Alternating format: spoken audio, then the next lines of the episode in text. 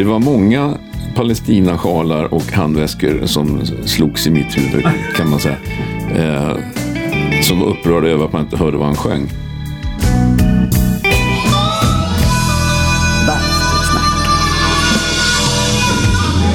Hej! Och välkommen till vad jag tror är det längsta avsnittet av Bastusnack någonsin. Eh, dessutom har jag haft en ganska lång paus sen förra avsnittet också, men det råkade ramla in ett stort oplanerat jobb, eh, så jag fick helt enkelt eh, sätta podden på vänt en stund. Men nu är jag tillbaks. Innan vi går över till bastun så vill jag bara berätta att Bastusnack sponsras av Tylö Helo Bastu. På www.tyle.se så hittar du alla Tyle Helos bastuprodukter. Från kompletta basturumslösningar till termometrar.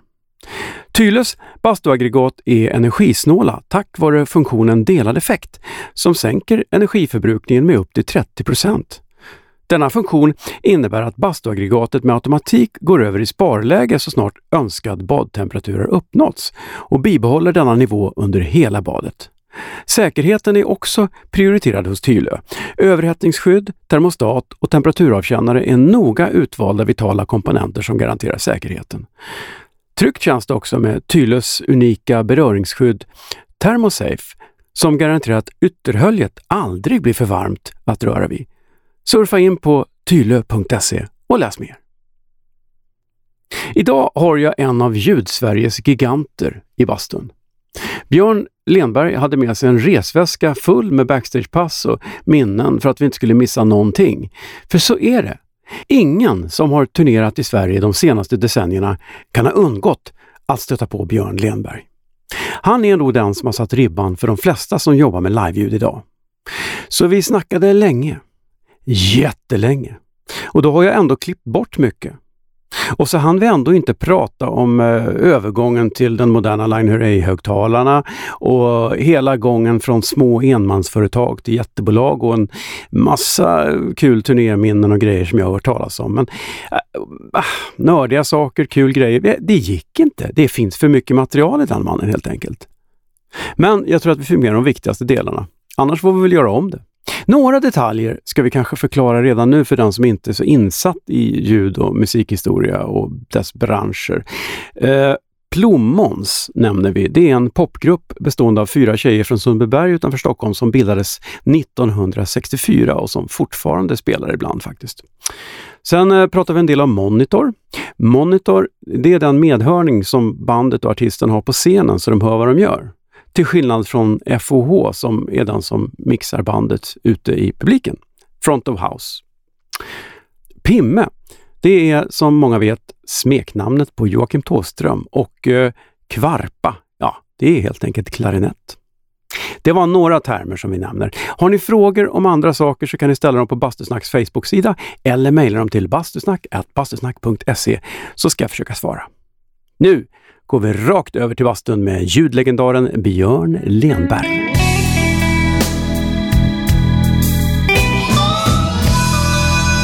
Bastusnack. Är du med där borta? Ja, jag sitter här. Ja. Vad trevligt. Det är ju skönt att få soundchecka en, en, ja. en, en ljudtekniker. Precis. På fel sida av micken. Ja, just det. Jag tycker jag låter bra. Men är det så, krävs det någon speciellt bra röst? För ja. att testa, testa IPA? Ja, det vet jag. Det, det, jag vet inte. Man, du vet ju själv, alltså jag, jag, skulle, jag pratar ju gärna in mick själv för att liksom se om jag känner igen, även om inte det stämmer med, men alltså man har ändå en bild av hur man låter. Eh, man kan till exempel om jag ska kommentera liksom Ajax eh, monitorljud på Pimmes, om jag ska göra någon linecheck eller soundcheck, han står vid bordet liksom. Så, och så gör jag det så tycker jag någonting. Men sen, sen, blir ju, sen, sen, går ju han ut i alla fall och lyssnar på sig själv. Alltså, mm. Och utifrån det gör han bedömning, för det är där han verkligen har, okej okay, han litar på vad jag säger, men sen måste han ändå kolla själv för att han, han vet hur han ska låta i Pimmes mick när Pimme är nöjd, ungefär så. Mm. Så att, nej, jag vet inte. Ja, men för du har ju bra, du har ju bra både botten och topp. Det är bra att ha i rösten. Ja, alltså. Det var flera gånger. Björn Skifs eh, på, på Blixtenfesterna, där har det hänt några gånger, som han, han står gärna och snackar med mig. Ja, det är så bra att snacka med dig för man hör vad du säger, säger han.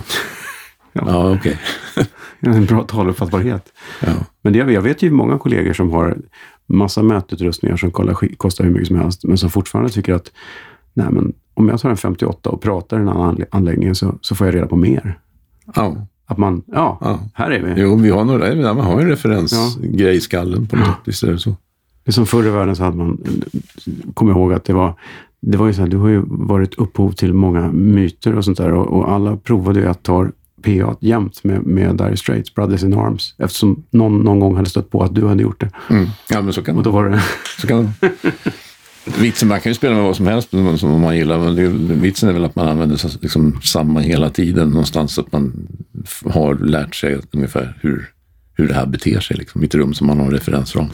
Ja, men precis. Jag har ofta fått frågan, sådär, förr i världen så hade jag någon, vad det nu var för platta, lite olika plattor. Och så sa folk på börsen, kan du inte spela något annat någon gång? Nej, det kan jag inte, för då vet jag inte liksom vad jag är. Jag det här är min referens. När, jag får, när, när, när den här låter likadant varje dag så vet jag att det är, allting är helt. Precis. Men du, eh, jag skulle backa från början, för du har ju du har gjort så himla mycket. Men från början, allra första början, du kommer från Söderhamn va? Ja, det Ish. kan man tro. Eller? Det kan, nej, det kan man tro. Nej, jag är Stockholmspojk. Eh, alltså jag är född på Sabbatsbergs BB och uppvuxen i Älvsjö eh, från tre års ålder i en småstuga i ett folkpartistiskt hem, kan man väl säga. Pappa var konstruktionsingenjör och mamma räknade kvitton på SAS i Bromma tills jag kom, för sen slutade hon väl jobba då. Ehm, så. Och så hade de hyrt en, eller de hade köpt en småstuga för 35 000 kronor, men det var väldigt mycket pengar så att då 56 där, som, då är jag tre år ungefär, då hände ju det som hände i Ungern. Eh, och då hade vi inneboende då två eh, ungerska grabbar i det som sedermera blev mitt rum senare då, för att dryga ut, eh, liksom kunna täcka upp kostnaderna då för den där 35 000 kronors kåken. Eh, så ja, det var andra värden på pengarna då. Men varför tror jag att du kommer från Söderhamn? Jo, du tror det för att eh, jag umgicks mycket med Splash-killarna och hängde mycket uppe i Söderhamn och blev ju sedermera kompanjon med Hempo Hildén som först hade en kompanjon som eh, hette Per Sydén och han tyckte väl att nej, jag ska inte hålla på med det, nu ska, gå in, jag ska fortsätta mina studier vid universitetet. Och då frågade Hempo om jag hade lust att kliva med som kompanjon till honom och då sa jag, ja det kan jag göra, men då ska grejerna till Stockholm, sa jag. För det är där jobben är. Mm. Eh, men det var, nej, vi åkte, jag åkte ju skytteltrafik där och jag hade väl någon brudar där också säkert. Så, så att eh, det är därför. Eh, Fattar. Ja. Men hur, hur kom du i lag med dem så att säga? Hur kom... Nej, alltså, det var så här, jag skulle, jag skulle, farsan tyckte att jag skulle gå KTH. och det sa han ju ganska tydligt. Så då sökte jag i grundskolan in till naturvetenskaplig linje. Och så när det var en dag kvar på den där ansökan så tog jag tillbaka ansökan och slängde in den till tekniskt gymnasium istället. För då, jag hade väl någon feeling där bak att det här kommer du inte orka med. Ehm, så att jag eh, helt enkelt ehm, in med tekniskt gymnasium-grejen och så kunde man då gå tre år och så kunde man gå, fortsätta på KTH. Eller så la man till ett år till, fyra år. Och då fick man ju någon form av examen, alltså 25-års ingenjörsexamen kallade vi det för. Eh, och då, ja, då kunde väl farsan bli lite nöjd ändå, då, som man inte varit helt, eh, för det är lite så, helt besviken på mig. Så eh, och, och, och, kruxet var ju det här att man skulle ha praktik på somrarna. Eh, och då var, hade jag en kompis i klassen eh, som hette Tony som hittade, eller kom i kontakt med Decibelstudion på Katarinavägen. Eh, och så fixade han in mig där också. Och vi hängde ju där eh, på somrarna då, eh, praktik och sen vi hängde där på varenda lov. Eh, och när skolan var slut eh, efter de här fyra åren, då började vi jobba där båda två.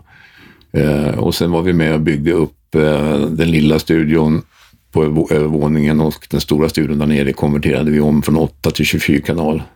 Vi byggde, och byggde ett helt nytt, nytt mixsystem, en mixer som hette System 800 som eh, väl först var den första egentligen inspelningsmixen i världen vad jag förstår, som hade alltså olika logikstatus, alltså lay down tracks, premix och remix.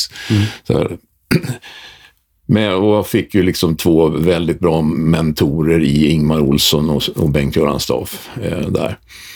Eh, och sen var det så här att Splash-killarna hade kontakt med en av teknikerna som hette Anders Oredsson och han spelade in dem lite grann och sådär, även i, i, i våran studio. Och sen gjorde de en LP på Roger Arnhoff i Oslo.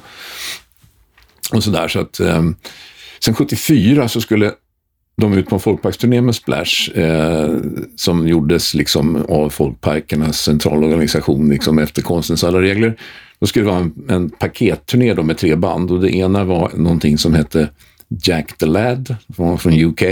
Det var resten av Lindisfarne, eh, som jag har förstått det. Mm. Och så var det en polsk trio som hette SBB, eh, som bestod av tre herrar, eh, eller killar, som spelade helt grym jävla fusionsjazz på något konstigt sätt. De var ju bara tokbra.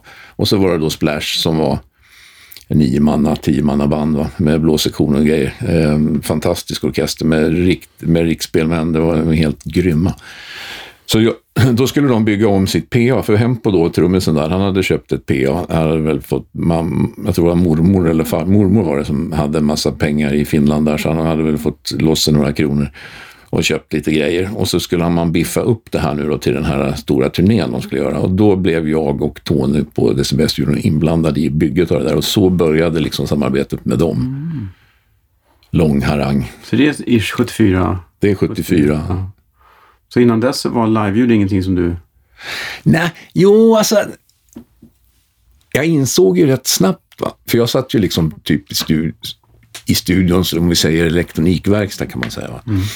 Um, och det gjorde saker där och som såldes liksom åt olika håll och vi servade mm, syntar åt rikskonserter, det var mogar, rackmogar och buckla var det någon väska som hette och allt möjligt. Plus att vi hade en, en ljudanläggning som man använde för uppspelning av, av eh, elektroakustisk musik som bestod av 32 stycken OA6er. Eh, rörsaker. Det hade varit kul att ha haft någon sån kvar kan jag säga. Mm. Um, då klustrar man ihop dem eh, i högar och så körde man en Telefunken 8-kanals tvåtumsmaskin. Um, och ställde ut på Valdemarsudde och sådär och så kom det olika konstiga ljud, det pep i buskarna, det var ganska roligt.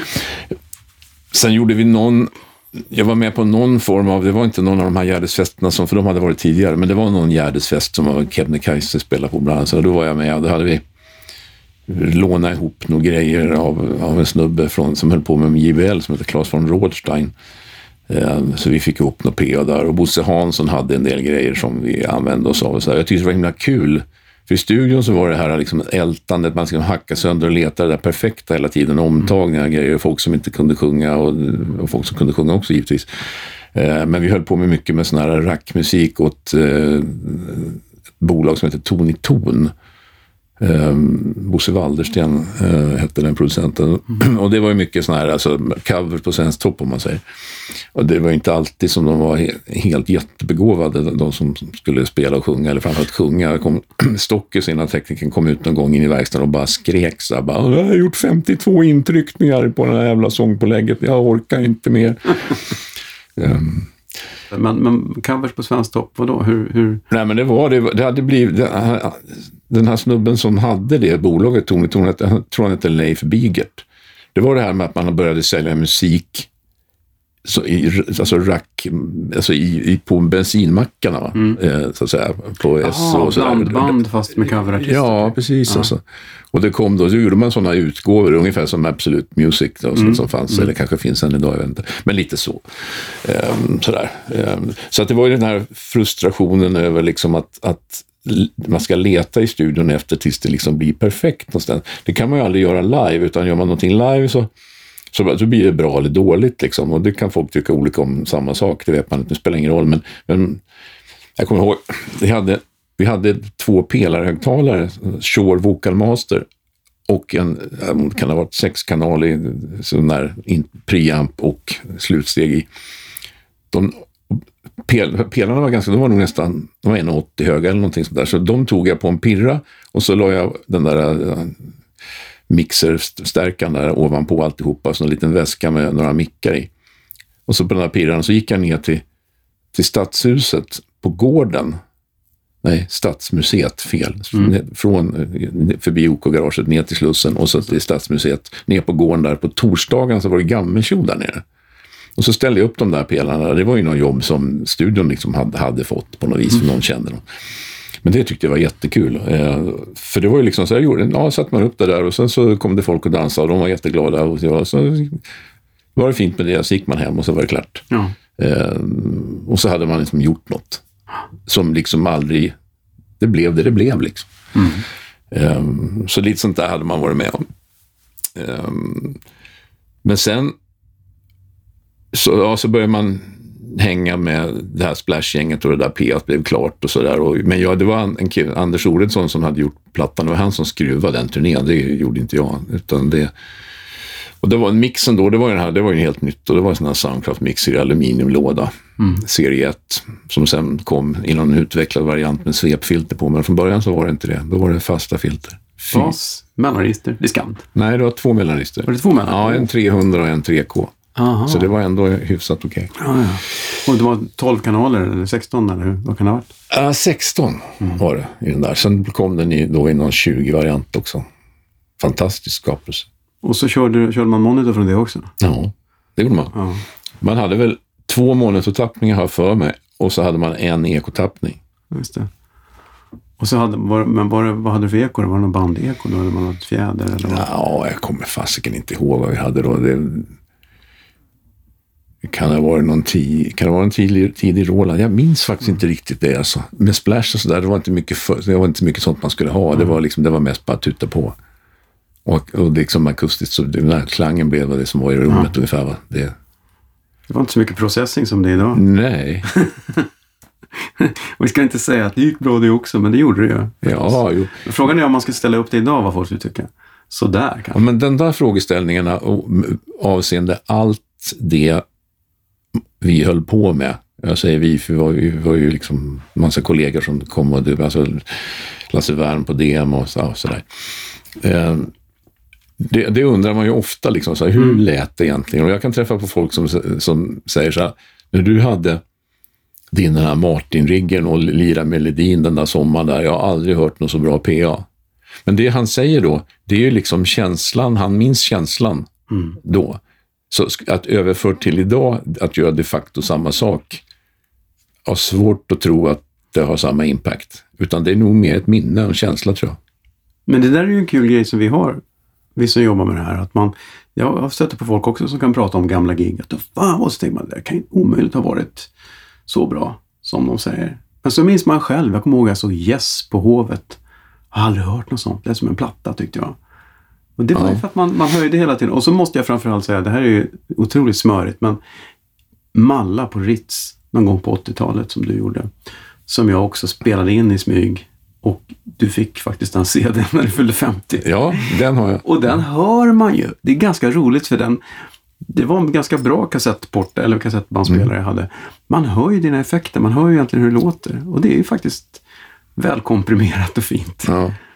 Det... Nej, men det, jag tror att det är, i runt 20, jag tror att det är 24 maj 1984 vi pratar om. Eh, för då gjorde vi något gig mm. där, som något sista gig på någon turné. Eh, jag har min inspelning av det så att säga också. Det är fantastiskt band alltså. Mm. Det är... Oj, Mats Ronander-band under de där, den där perioden där, alltså God bokplattan och 50-50 de här, det, de där grabbarna, då stod de på toppen mm. alltså. För då hade de valp, allt valpigt var borta. De, var liksom, de visste, de kunde hantera, traktera sina instrument. Eh, och, nej, det var fantastiskt. Men det är ju mycket det också. Jag, jag kommer ihåg det när jag landade på börsen efter att ha gjort massa grejer här och var att plötsligt jobbade jag med musiker som var helt galet bra. Och plötsligt så blev mitt jobb mycket, mycket enklare. Ja. Det var så här, så är det. det var så här, oj, jag behöver bara dra upp. Ja. Jag behöver inte hålla på. Nej, de spelar förmodligen samtidigt. Ja, förhoppningsvis. Nu hade jag jobbat med många bra före det, så att vi ska inte göra någon ledsen här. Men, men det var inte alltid det var på topp. Eh, men det är ju helt klart otroligt mycket roligare att jobba med riktigt bra musikanter. Ja, eh, helt klart. Bastusnack. Jag fick ju för mig, men jag förstår att det är av nostalgiskäl som man hade bokat in plommons på din 50-årsfest. Ja, jo men alltså så, så, så är det ju. Och då, det var, man kände väl till då, hade vi något tillfälle så hade jag väl då berättat liksom hur, hur det kom sig att jag började med det här. Och det kanske inte är sant att det kom sig där, att det, det jag nu ska då berätta, att det var därför som jag, att det blev som det blev. Men Eh, jag var bara en liten pojke, så jag, var, jag tror jag var 14 år. Och så min polare, vi var ute och cyklade då i Älvsjö där. Eh, och vi fick ju inte gå på ungdomsgården, men det var ju väldigt intressant det där med ungdomsgården, så man cyklade ju ofta förbi där, om man säger så här. Så se, se om man skulle kunna slinka in där på något vis, men, men det var ju 15-årsgräns. Men då står en, det som vi först tror är en ambulans utanför. Och då småkillar då så här, ja, oj, det har hänt något, någon olycka eller något så här, då måste man ju fram och kolla. Men det visade sig att den där eh, vita ambulansen var ingen ambulans, utan bakom den, som man inte såg först, så var det ett släp. Och det var en appe med släp, som vi säger, en, en Apache, eh, som var en sån där, alla 60-tals popband åkte omkring i någon, någon form av sån där bil. Va? Eh, det fanns eh, uthyrningsföretag som hyrde ut sånt där. Då var det Plommons som skulle låna någon rum i, på gården där och repa inför någon turné eller någonting. Och de var ju tjejerna, alltså de var ju 17 då. Eh, och så, på, på, något sätt så kom vi in där. De hade med sig en snubbe, eh, en tekniker där, som jag har för, jag för mig att de kallar honom för Bocke, men jag har ingen aning om vem det var. Eh, så ett, tu, tre, så vi sitter, vi kan vi hjälpa till med något så här? Och jag kan bära den där grejen där. Och så vi bara hjälpte till att bära in där. Eh, och tjejerna var med. Och så, ja, så började de repa. Så satt vi i ett rum där och så bara världens dån var det där inne. Så här, Oj, vad hände? Liksom, så här. Men, och, sen, jag vet inte, de, jag fattar inte hur, men alltså, vi, vi borde ju ha varit helt ointressanta för dem. Men de, de var skitnajsa. Och så hängde vi med dem och så de, de kom dit fler gånger och repa och så skulle de spela Högdalens centrum. Så, och, och polaren, hans mamma bodde i Högdalen, så där, då tittade vi på dem där. Och så, där. och så ett, tu, tre så hade de gått ut tredje ring, då hade det gått ett drygt år sådär. Då blev vi bjudna på deras studentskiva. Mm. Ja, på Domusbaren i, i Sumpan på Järnvägsgatan. Och snackade man med morsan då, då så här. Så, ja, hon skulle skjutsa dit oss då, då, så skulle hon komma och hämta oss också. Då skulle hon, komma och hämta, hon skulle komma och hämta oss halv ett eller någonting på natten. Så här, Då hade vi väl hunnit bli 15 då, så här, drygt. Ja, så, så blev det då. Och då fick man ju träffa liksom, det så här Hepstars och Tages och alla så här. Och några andra band också som hade repat på Älvsjö ungdomsgård. Eh, Anna Binox från Vällingby bland annat, som var jävligt ballband eh, Tomic och Maniacs. Mm. Föga anade du något. Ja, nej precis. Så, nej, men sen, jobba med flera av dem. Ja, nej, och då, då hade väl Peter Brisenheim på EMA, han hade ju hört den där storyn, så han visste ju om det där. Så jag skulle säga att det är hans idé då när jag fyller 50 och har den här festen på, på restaurangen på Cirkus. Det är hans idé att det här blir av. Och det var, det, för mig var det fullständigt bara, vad är det som händer? liksom så. Det var jättebra. Det var grymt det kul. Det är kul att, man, att de, men håller de på fortfarande? Eller ja, jag, jag träffade, bara här för lite sen så träffade jag alltså Plommon Håkansson, basisten, eh, som heter Solberg va, idag också. Eh, hon är tillsammans med en, en gammal tekniker som heter Bo Anders Larsson, Boa kallad. Eh, och bor i Spångatrakten. Mm. Uh, när de, vi sågs på någon kryssning här som de var gamla musikhandlare en söndag mm. här förleden. Nej, de håller på. Mm. De. Men hur stora var de? Hur stora var Plommons då? Liksom? Var, var de nej, men det var, det, Nej, var, ja det var de. Det var de. Det var, alltså, de hade väl lite plus för att, för att de var tjejer, liksom, för det var lite kul. Um, Nursery Rhymes fanns det också. Mm. Eh, det är vad jag kommer på just nu. Det kanske fanns något mer också. Men det, så mycket var det ju inte liksom av tjejband. Eh, och ska man vara riktigt ärlig så, jag menar, den första gången vi var 14 eh, Och de var också, det var ju väldigt valpigt. Eh, det var, man kan nog inte säga att det var speciellt bra, det tror jag inte. Men det blev bra. Det blev nog bra och jag skulle gissa att idag är det nog eh, helt okej, Ja. faktiskt. Ehm, 50 år senare. Ja, ja. Nej, men de har Nej, inte jag hållit, de har inte hållit på hela tiden. Nej. De vart ju... Eva Kron där som spelar trummor, hon... Jag tror hon är lärare vid något universitet. Mhm. Typ så här. Men de har ju haft sina banor. Så. Ja, ja. Ja, men det är ju kul ändå att det, cirkeln är sluten Ja. med Plommons. Men det är ju roligt just den där festen med alla de som, inte alla de, men många som du jobbar med sen. Alltså Hepstars folk och eh, Tom och Tom ja, Körberg som ju var med Tom och Mick. men precis. För de som inte visste det. Men det vet väl Sam- alla idag. Somebody's taking Maria away. ja, Hade man spelat nu om man hade gjort det. ja, precis. Ja. Bra låt. Ja, men sen satte fart med mm, ljud, live-ljud. Alltså var du kvar på eh, var du kvar på um, decibel? Ja, alltså jag var ju det eh, efter plugget då ett tag. Och vi jobbade på där. Eh, Stockis som, han heter Lars Liljeryd egentligen, han är en fantastisk människa. Han är sån där autodidakt. Han har liksom gått folkhögskola nere i, i Helsingborg. Och, men han är en jäkel på att sätta ihop olika saker i sammanhang och, och sätta ihop folk och få lö, göra lösningar på saker och ting. Ehm, till exempel så hade han en, kompis, en kort grej. Han hade en kompis som hette, spelar ingen roll vad han heter, eh, som, som höll på med dykning och var lite dyknörd och hade träffat på då killar i försvaret som dök. Eh, alltså typ attackdykare eller vad det nu kan ha varit, jag vet inte. Eh, och sen var det här att i studion så hade vi då fått en, en Eventide Harmonizer som man kunde tonförskjuta, höja och sänka pitchen med. Och så satt de någon natt och höll på med det där och lajade med något, mixade något eller vad de gjorde. Och då säger, säger ja, Håkan hette han, säger han till, till Stocke så här, det här är ju skitbra, här skulle man ju liksom ha i, i dykarnas intercom så att man kunde höra vad de sa, för de andas ju olika gaser och sådär. Just det.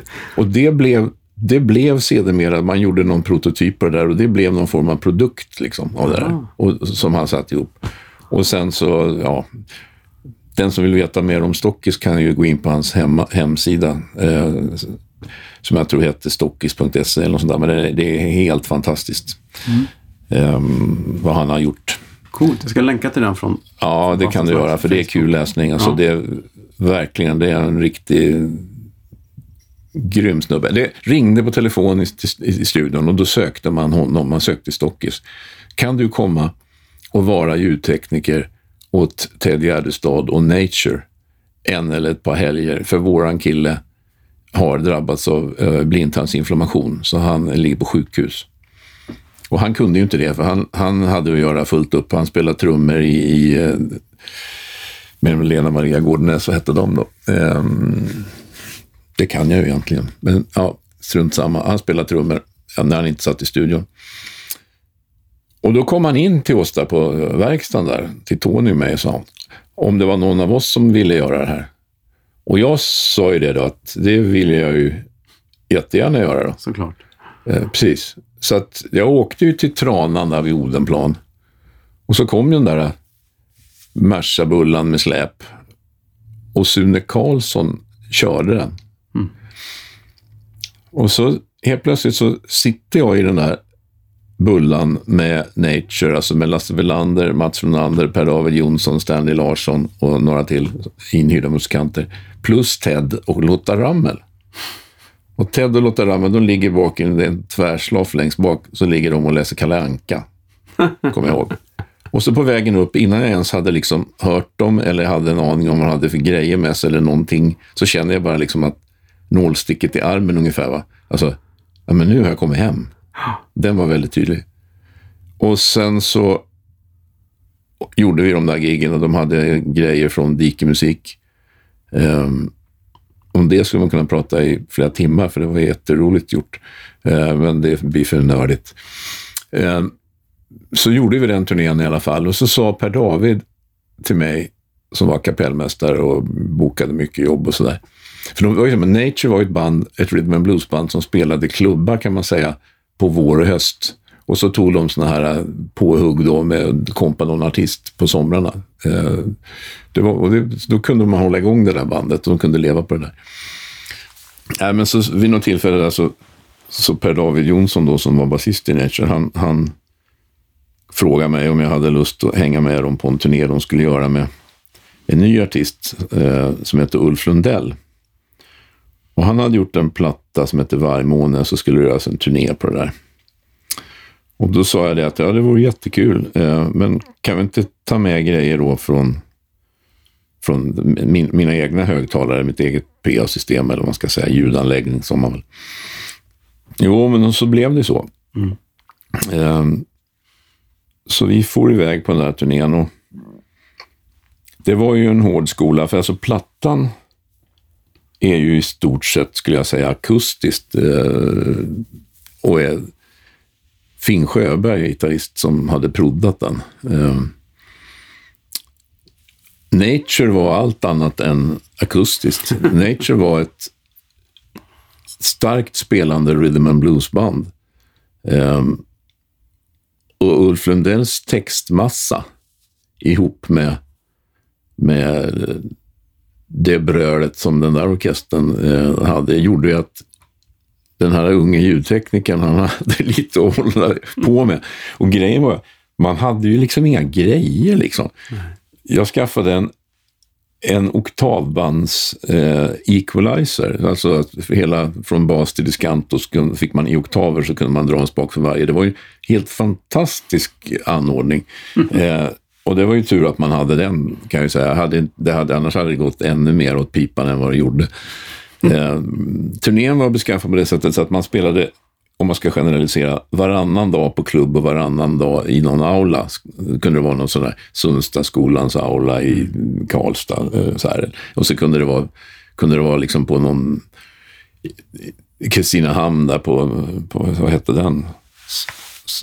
Zebra heter det. Klubb Zebra heter det. Och så här, så att det var olika. Det, på klubb så gick det ju ganska bra, för då var ju rum, rummen rätt stumma och fullt, fullt med, med folk. Det blir bättre när det kommer folk. Mm. Eh, så där. Men i en aula designad någonstans, du vet, så här, 60, man inte hör vad rektorn säger. Eh, då är det eller för att inte tala om Göteborgs konserthus. Eh, som var det, är ju ökänt. Ja. Det är ju fortfarande dåligt. Ja, ja det är fortfarande dåligt. Eh, nej, men och med, det, och med, den tekniken man hade då. Så, så, det var många Palestinasjalar och handväskor som slogs i mitt huvud, kan man säga.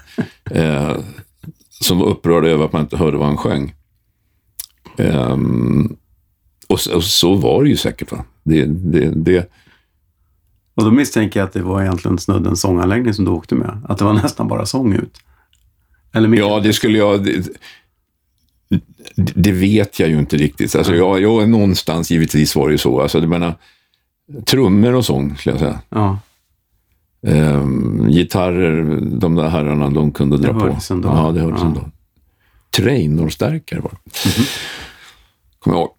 Jo, nej, men visst. Och så och det var ju så liksom med Uffe då också att, att det var ju fest varenda dag liksom sådär. Och sen och pressa ur sig all den där texten liksom eh, i, i den här miljön. Alltså hur han överhuvudtaget klarade av det. Men om man tittar monitormässigt och sådär, att, liksom, så att, att man inte skriker sönder så där, det kan man ju fundera över.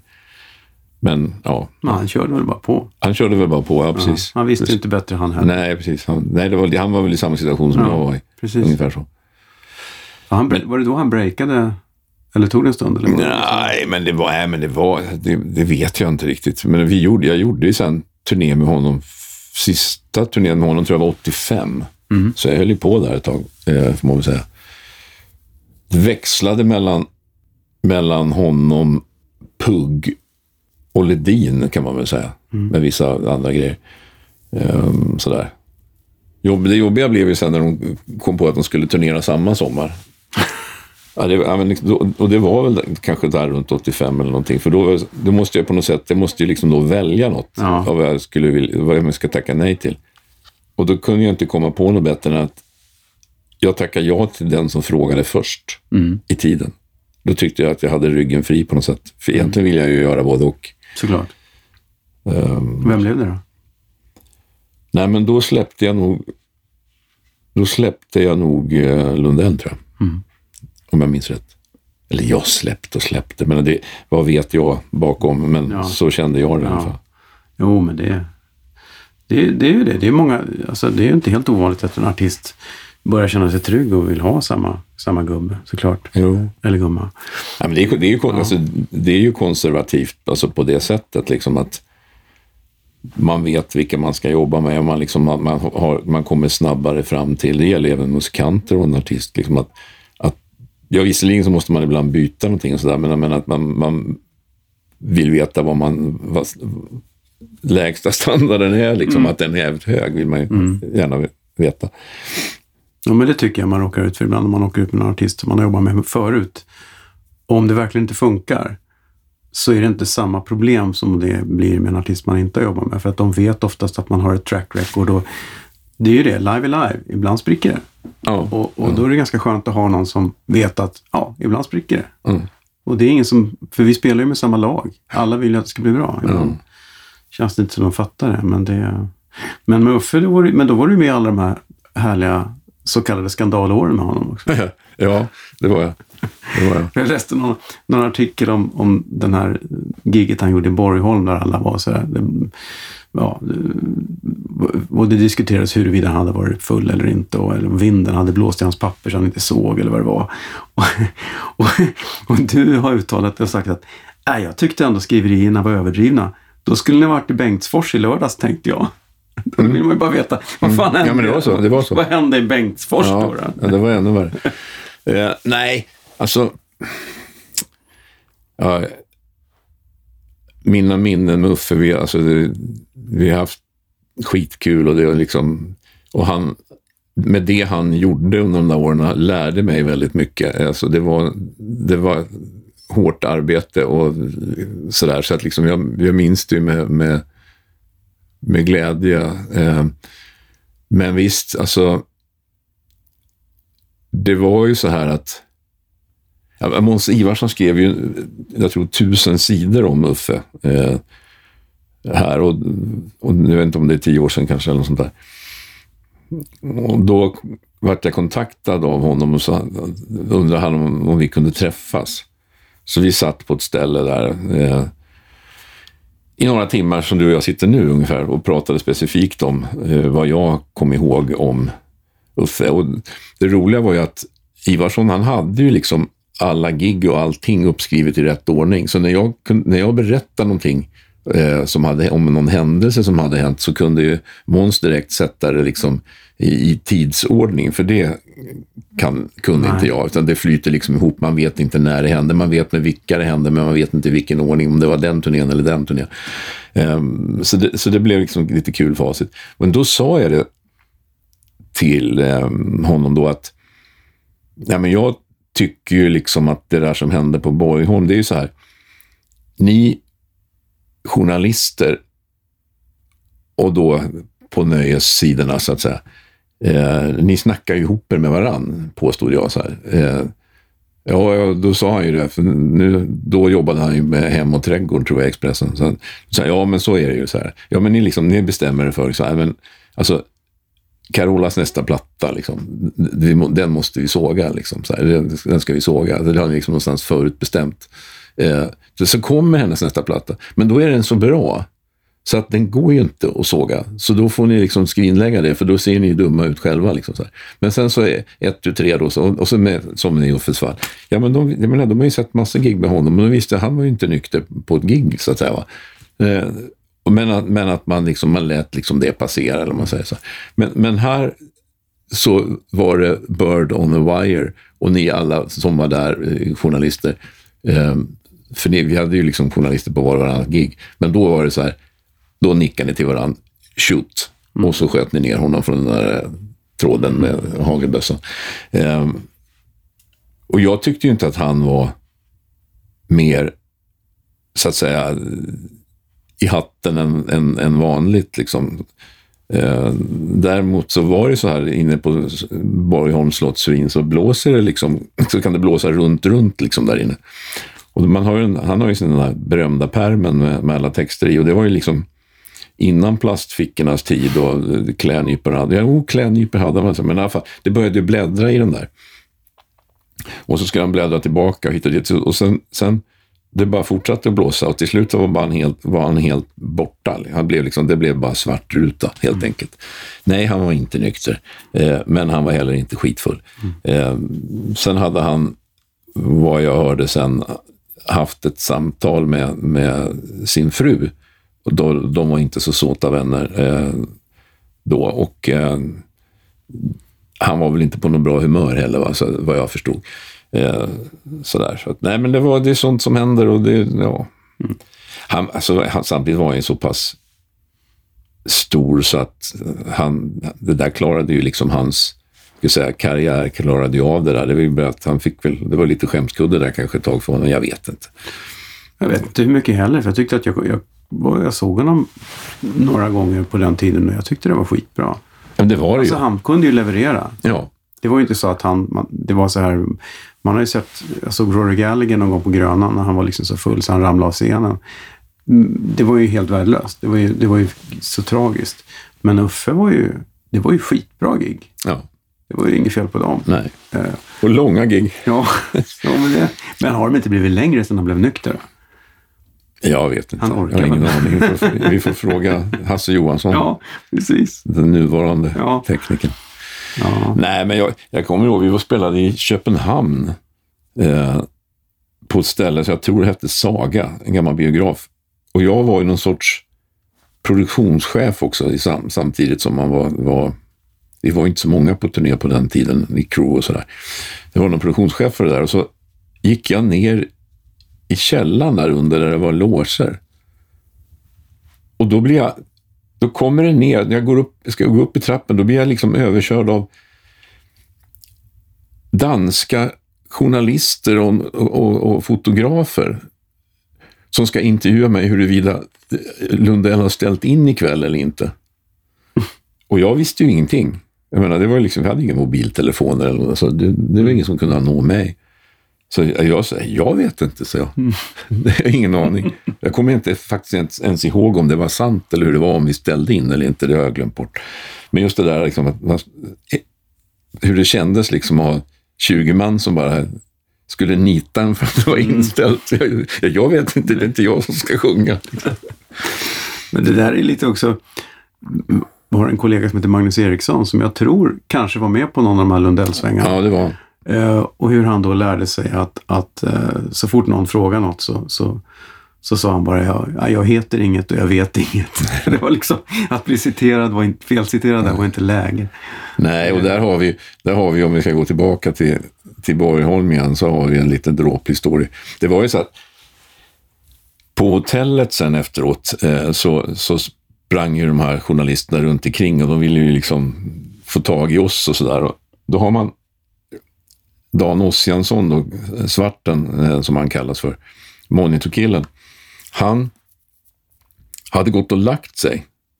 Och då har de på något vis fått tag i vår rumslista. Så att de knackar ju på, någon, av, någon knackar på hans dörr. Och han, svarten kan vara så här lite, om vi säger lite yraken ibland. Och liksom, så han är väl då liksom just precis det eh, till sinnet där.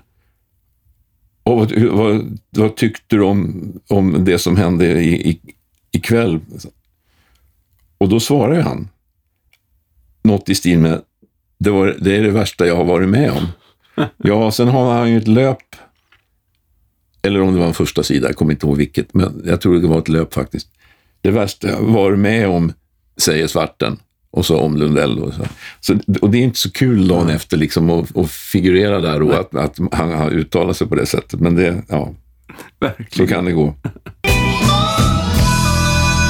Bastusnack. Du har gjort så jävla mycket och, och, och jobbat med alla inom citationstecken. Ja, nästan men, inte alla. Men, men det, så, det finns inte ens en Wikipedia-sida. Om man googlar upp dig så står det ju ingenting. Det man kan se är att du har fått uh, Bullens eh, Lifetime Achievement Award, vilket jag tycker är ett väldigt tungt pris att få eh, i den här branschen. Mm. Eh, du var först att få det dessutom. Det är ju verkligen bara de som är, som är något som får det. Eh, I hans anda. Bullen var ju då, för de som inte vet det, en legendarisk eh, ljusdesigner och en allmänt underbar människa som tyvärr försvann alldeles för tidigt. Och i hans namn så finns det då två pris som delas ut. Ett till en, en åldring Ja, och ett till en ny förmåga. ja. Ja. Ja, men det, det, det, det ska du vara stolt över. ja, det är jag. Jag är väldigt stolt över det. Det, det, det varit och tittat på några av de här utdelningarna som varit sen, om de har varit i Stockholm. Så de, liksom, de gånger det har gått så har, har jag varit där också. Men det, man, man får ju en tår i ögat. Alltså. Det, han skulle man vilja haft kvar. Ja, verkligen. Han blev stoppad mitt i gärningen på något sätt. Ja, Men han är ju...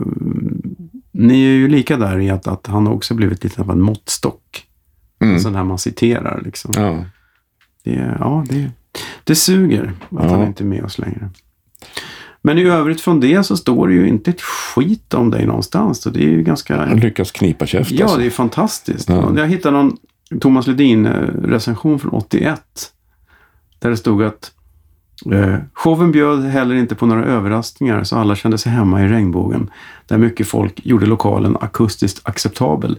Utom för lyhörde teknikern Björn Lenberg som tyckte att ljudet studsade omkring. Ja.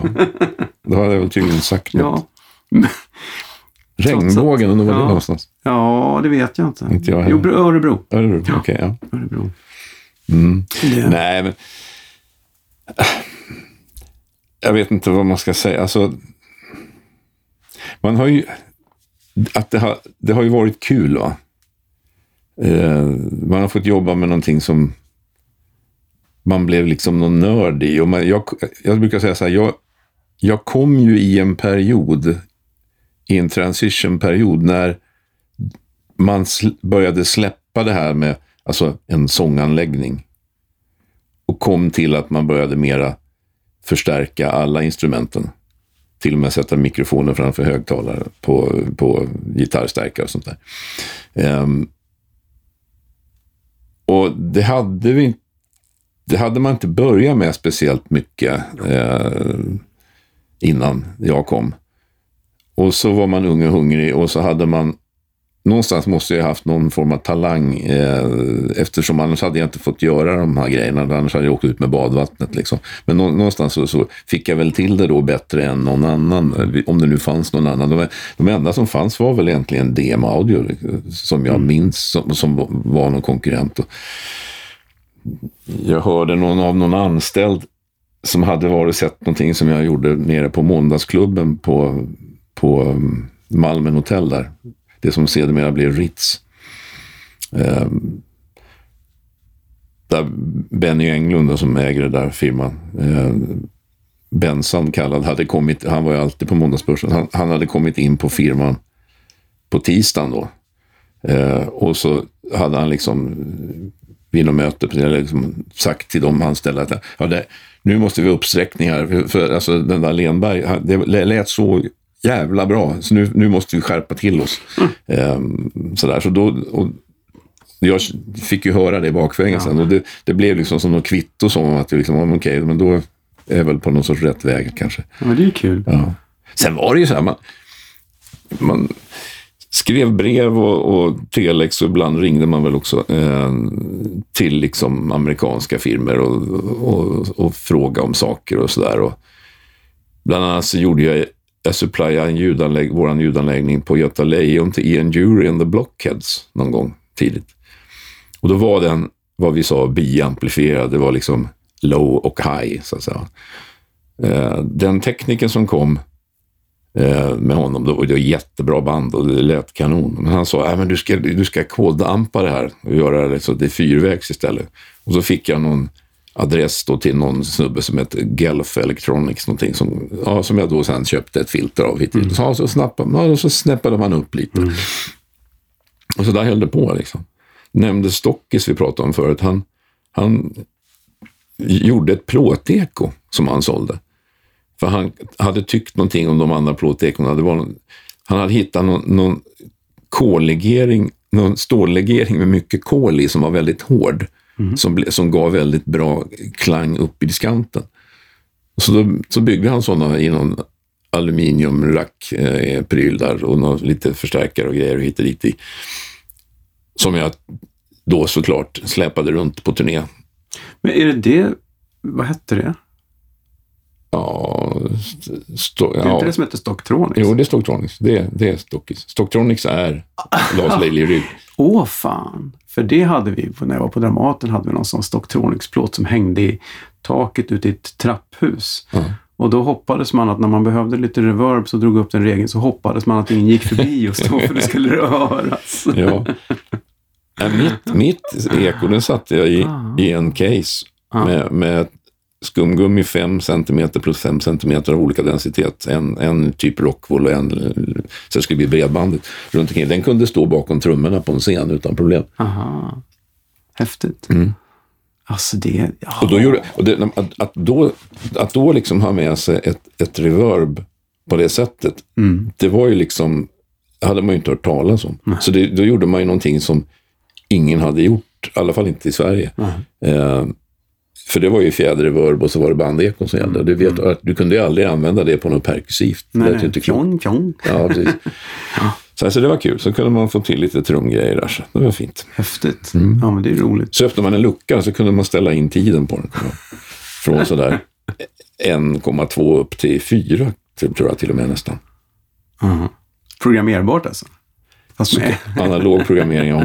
Vänta, jag ska bara in och mecka lite med spak. Kan du byta mellan låtarna? Här? Nej, det är en tid. Den har vi bestämt. Ja, det har ju hänt en del. Jag tycker det är häftigt. Alltså, jag, jag kom in där senare. Jag, jag kom in någon gång i så här, mitten på 80-talet. Men då var ju allting fortfarande analogt och då var det Stocktronics ekon och sånt där. Och mm. Det började ju komma några digitala, ja, det kommer såna Yamaha Rev 7 och sånt där. Som kostade jättemycket och var helt fantastiska. Men eh, om man jämför med idag så är det ju makalös skillnad. Men du som har varit med hela vägen från de gamla Soundcraft Series 1 och även före det fram till nu med de här digitala borden som jag ska inte säga att de kan vad som helst, för det kan de faktiskt inte, men de kan ju djävulusiskt mycket mer. Är det bara bättre? Eller är det, jag kan ibland känna att det tar mer tid att göra vissa saker. Att man måste hålla på och pilla med menyer och grejer. Ja, jo, men alltså säg så här. Ta, ett, ta en gammal analog mixer, låt säga någonting som du nämnde, en Soundcraft serie 1. Så är ju liksom antalet knappar på varje kanal är ju inte så där jättemånga. Vilket gör att, ja, det går väldigt fort. Mm. Uh, Tillika så var den spänningsmatad eh, väldigt högt. Det var 40 volt singelmatning på den där, så den hade enormt headroom i den. Så att den klippte ju liksom inte in i mickförstärkaren i första taget. Vilket gjorde att man tyckte den lät väldigt bra. Eh, sen ju, så var det ju så här, sen, sen blir ju mixarna, de analoga mixarna större och större och större och, och varje kanal får en massa mer knappar för om en massa mer funktioner hit och dit. Vilket ju gör då att ja, då tar det ännu längre tid att ställa in den. Mm än vad det gjorde med den där. Och då kunde man redan då fråga sig liksom så här, om, om man hade nytta av det här och så vidare. Eh, och det hade man väl. Om man gjorde så, så kallade insert-punkter, man kunde plocka ut signalen från en kanal och gå, gå till en kompressor eller någonting och sen tillbaka in. Vissa analoga mixer hade ju kompressor inbyggt i sig, Paragon och sådär. Och, så här, så ja, det, och det blev givetvis mer att skruva på. Um, och sen när vi, när vi liksom kommer in i den digitala domänen, då är det ju mycket då kan man verkligen så att säga hitta på nya knappar som inte finns på mixen utan de finns bara liksom i ett fönster. Mm. Vilket, vilket gör att det, det går väldigt lätt för tillverkaren att uppdatera saker och ting. Man behöver inte liksom borra ett hål i, på varje ingångskanal och sätta dit en ny potentiometer, så att säga, utan man allokerar den här funktionen till en, till en ratt eller en koder. Så, här, så att, ja, ja, det är klart. Och då blir det mycket saker som, som så att säga någonstans göms och många parametrar som, som eh, man kan ställa in eller hitta på eller prova och så vidare. Eh, och ja, det är klart att det kan bli en belastning. Eh, det är ju inte så att jag sätter mig med, med en mixer, tar med mig en mixer, stoppar den i min bil, åker och gör ett gig med någon rockorkester bara sådär rakt av avista. Jag vill nog, eller jag måste, jag måste idag preppa upp det här så tillvida jag måste göra vissa föreställningar på det här så jag vet ungefär hur, hur det ska se ut, ditten och datten och dutten i, i, i blindo så att säga. Och så vet man att man, man kommer att träffa ganska rätt. Mm. Men då, då jobbar man ju med en erfarenhetsbank av hur, hur ska en baskagge, hur ska equalizern vara på en baskagge? Ja, då gör man så som man brukar göra. Sen kan det vara fel, men, men ungefär någonstans, det går i alla fall inte åt pipsvängen. Mm. Och då kan man göra, det kan du också göra, eh, som håller på, du kan liksom göra det här och sen kommer bandet och, och, och de börjar lira en låt, så du är i alla fall igång. Mm. Och det är helt okej. Okay. Och sen kan man förfina det. Eh, och just det där med förfina är lite häftigt tycker jag. Nu har inte jag suttit så mycket på produktion som du har gjort på, alltså under långa perioder, men under de här åren med Jerry som jag hade, eh, nöjet att få, få göra. Det var så häftigt för då man sitter liksom och jobbar med, alltså, och nu börjar luften ta slut för Matte Lagervall här i det här. Då, då, då, då höjer jag honom i slutet här och hjälper jag honom 6 decibel mm. så att det där slutordet kommer med i, i en körinsats. Man är inne på den nivån mm. och det är oerhört häftigt mm. när man hamnar där. Um, och då har man tagit det långt, eh, så att säga. Och det, dit kommer man kanske inte riktigt. Det tar rätt lång tid att komma dit. Man måste göra många gig eh, med samma sak repetitivt för att man liksom ska se vad det är som, och det, ja, det hände igen det där. Och, och, men det är fan, han, han, han har inte luft kvar där, alltså. okej, okay, och, och så vidare. Det är häftigt, det var jätte, det är kul tycker jag. Mm. Det, det jobbar för mot någon sorts perfektionism. Och jag menar, du som sitter oftast i, på, på börsen också har, har ju liksom ditt monitorsystem, P8, så här, det är ju då Givetvis uppdateras det ibland, men ändå, är liksom, du är hemma med det. Så att mm. Och det jag har hört dig göra där, jag är inte där så himla ofta för jag är för lat, men, men eh, är oerhört bra, eh, måste jag säga. Det låter toppklass alltså. Ja, men det är kul. Men det är som, det är som du säger, man, man, håller man på tillräckligt länge så måste man ju förr eller senare få till det tycker jag. ja, eller så men, åker man ut med badvatten ja, som jag sa tidigare. Du, du, sa, du fick frågan någon gång på något LLB-seminarium.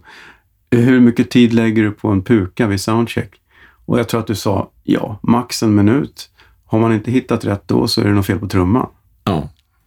Ja, det, är, det, är så skönt att höra för att jag, jag upplever precis samma sak. Att ja, eventuellt har man tagit fel mick kanske eller något. Men, ja.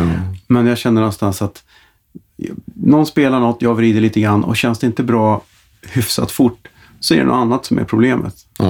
Då försöker man laga något som, är, ja, som inte går att laga. Mm. Det, sen, sen, sen, tycker jag liksom att det här att Ja, det är klart att man kanske vill lyssna på olika instrument var, och, var för sig och sådär. Men någonstans så brukar jag säga, det blir lite också för tidsvinnande, så säger säga, men, men grabbar, tjejer, spela, spela en låt. Så här. Och, så, och kommentera monitorljud och sådana saker till, till, till monitorkillen. Um, så hänger jag liksom bara på. Och sen, sen jobba, försöker jag jobba med att så här, jaha, eh, där är baskaggen och där är, låt säga, en elbas. Eh, och så stör de varandra här nu eller inte, eller hör jag vad, vad som händer och så där. Och så försöker man sätta in kontext med varann, än, än att man ska göra världens häftigaste baskaggljud som sen ska slåss då med den här elbasen. Det är bättre att försöka höra båda samtidigt och se om man kan få ihop det. Så, så har väl jag jobbat väldigt, väldigt länge, skulle jag säga. Jo, men jag är exakt likadan. Det här, det här gamla med att banka igenom varje grej och någon spelar, för de spelar ju aldrig det de brukar göra då. En soundcheck nej. är ju aldrig någonsin likt gigget. Nej. Så det är ju, nej men helt rätt. Jag brukar exakt de orden faktiskt. Gör någonting så hänger jag på. Ja, och, det, att, och det är som om, man, om ett crew gör, man gör en linecheck liksom på en festival. Men det, det, det är ju sällan ens att det är någon soundcheck. Så, så man vill ju bara veta att det är hål igenom, att det kommer fram signaler, att det inte är något tekniskt fel, att det liksom glappar i en sladd eller någonting. Resten får man fixa sen. Det kommer jag ihåg de här festivalerna på slutet på 90-talet, början på 2000-talet när, man, när det fortfarande var analoga bord på plats. Innan, folk, innan man började åka, idag åker ju alla med egna mixerbord, men då var det ju fortfarande, då stod det något stort Majdansbord eller något där. Och så, så hade man liksom en linecheck, eventuellt i någon småhögtalare eller hörlurar och sen började bandet. Mm.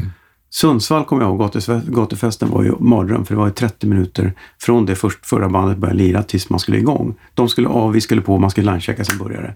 Och då minns jag liksom att man fick alltid, dels så la man sig på hyfsat samma kanaler som tekniken före, åtminstone vad gäller trummorna, för då visste man att det här är ish okej. Och sen var det liksom baskagge sång.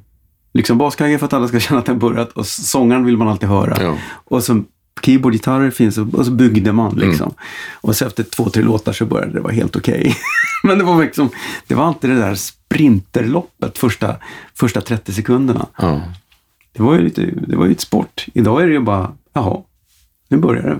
För att, och så har man samma bord med sig och så är det förhoppningsvis ungefär likt som det var igår. Ja. Man justerar kanske någon sorts Eh, general-EQ efter hur just det här PA låter. Ja. Nej, jag kommer ihåg Hasse Fredriksson, FX kallad. Han gjorde på, jag tror det var Lisa Nilsson faktiskt, på eh, Vattenfestivalen. Då gjorde man en line check. Då, gjorde han, då hade han hörlurar på sig och sen så skickade han aldrig någon signal till PA så att säga, utan han, han gjorde det så att bara han hörde. Eh, och då hade de hittat ett system i hur man gjorde det där, i, vilken ordning och så vidare. Då kunde han bygga upp en mix. Alltså, man testade varje bas, trumma för sig och så där. Så spelade Roddan eh, något trumkomp lite grann. Så bara, ja, då fick han ju till ett trumset som liksom satt ihop. Och sen så, så duttade, spelade någon lite på basen så här. Dun, dun, dun, dun, dun, så här och, så. och då hade han med alltihop det där. Så då kunde han bygga en mix. Och när han började, och jag så, då blåste han iväg mig fullständigt, för han var ju klar alltså. Mer eller mindre. Alltså, det sa bara pang och så var det igång. Och skitbra var det. Och det, och det hade jag inte sett någon göra förut, så sen började jag göra så också. Och han är ju rena ungdom i jämförelse med Jag skäms att inte jag kom på det. Nej, men han är, han är asbra. Han är ju... Han gör inte så mycket live längre va? Nej, jag tror inte det. Jag vet inte. Så- Men det är... Sällan jag ser honom. Ser han, då, åker de, då träffar jag honom så träffar jag honom oftast med båt. Faktiskt. Han är så... Vad är det med ljudtekniker och båtar? Det är Ja. många som inte åker båt tycker jag. Det är... Ja, men de tycker att de vill att det ska svänga mer. Alltså då, och en båt, då svänger det liksom gungar. Ja. Jaha. Eller gungar. kanske. Nej, jag vet inte. Men det är en avkoppling. Bastusnack. Är det återigen felaktigt eller har du faktiskt gjort ABBA? Eh, ja, det är en del som, som säger att jag har liksom turnerat med ABBA eller, något, eller att jag jobbar. Jag, jag, jag, har, jag har jobbat med ABBA, ja. Jag har inte turnerat med ABBA, nej. Eh, sanningen är väl så här att de kom på sluttampen så skulle de göra ett tv-program. Det fanns en, han var väl journalist va, Dick Cavett. Mm. Programmet hette Dick Cavett meets ABBA. Och de skulle spela i det här intervjuprogrammet. Och det skulle göras på SVT, det här i Stockholm. Um, och det var väl Thomas Johansson som kontaktade mig då. Och då så repeterade vi på Tyrol i en evighet, säkert en vecka. Ehm, och då så behövde, så det behövdes ju ingen PA på det sättet. utan Det var ju, det var ju mera liksom monitorbiten. Så jag, jag agerade ju monitortekniker kan man säga, jag stod på scen. Så. Och, ehm, och sen, gjorde, sen flyttade vi grejerna till en studio på SVT och så gjorde vi det. Det är väl det som jag har gjort med, med ABBA som grupp ABBA. Mm vid ett tillfälle. För det var ju Klabbe som var, var eh, ljudtekniker åt, åt ABBA på den tiden när de turnerade. De gjorde inte så många turnéer. Eh, Ja, de gjorde ju den här den, Sverige-turné 75. Då vet inte, jag vet inte om Claes var med då faktiskt. Det har jag ingen riktig koll på. Eh, Men, men då 77 och 79, då var det Claes som gjorde det. Eh, Och det är ju helt men jag var ju för valpig då liksom. Det var, det, och det, han är i samma generation som dem, så det är ju helt, det är helt logiskt att, att han gör det.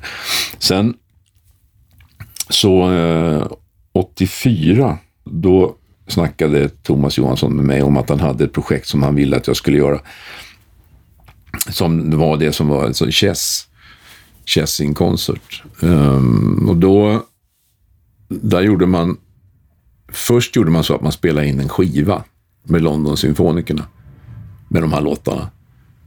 Och sen så gjorde man en konsertturné i fem städer. London, Paris, Amsterdam, Hamburg och Stockholm. Um, och då skulle jag supplya grejerna och Claes och jag mixade det tillsammans. Um, och så hade vi gjort de där fem jobben och sen var det liksom över. Och det var då 84. Sen gick det en massa år och sen ringer då min gamla mentor Bengt-Göran Staff till mig och så säger han så här, han bodde då i Bygdsiljum i Skellefteå-trakten. Då hör han av sig och så säger han, du vi ska ha schack-VM här i Skellefteå eh, om ett år eller ett halvår eller vad det nu var. Det var säkert ett, om ett år säkert. Så, du, du gjorde ju den där, den där chess-grejen där eh, med London Symfonica. Eh, vem ska man prata med, med, med det om? Ja, då, så fick han ju Görels nummer då, Görel Hanser på Mono Music som, som liksom har hand om vad Björn och Benny håller på med i mångt och mycket. Va? Um, och det, det, blev, det blev faktiskt så att vi, som jag minns det var 1989, gör det här igen i Skellefteå.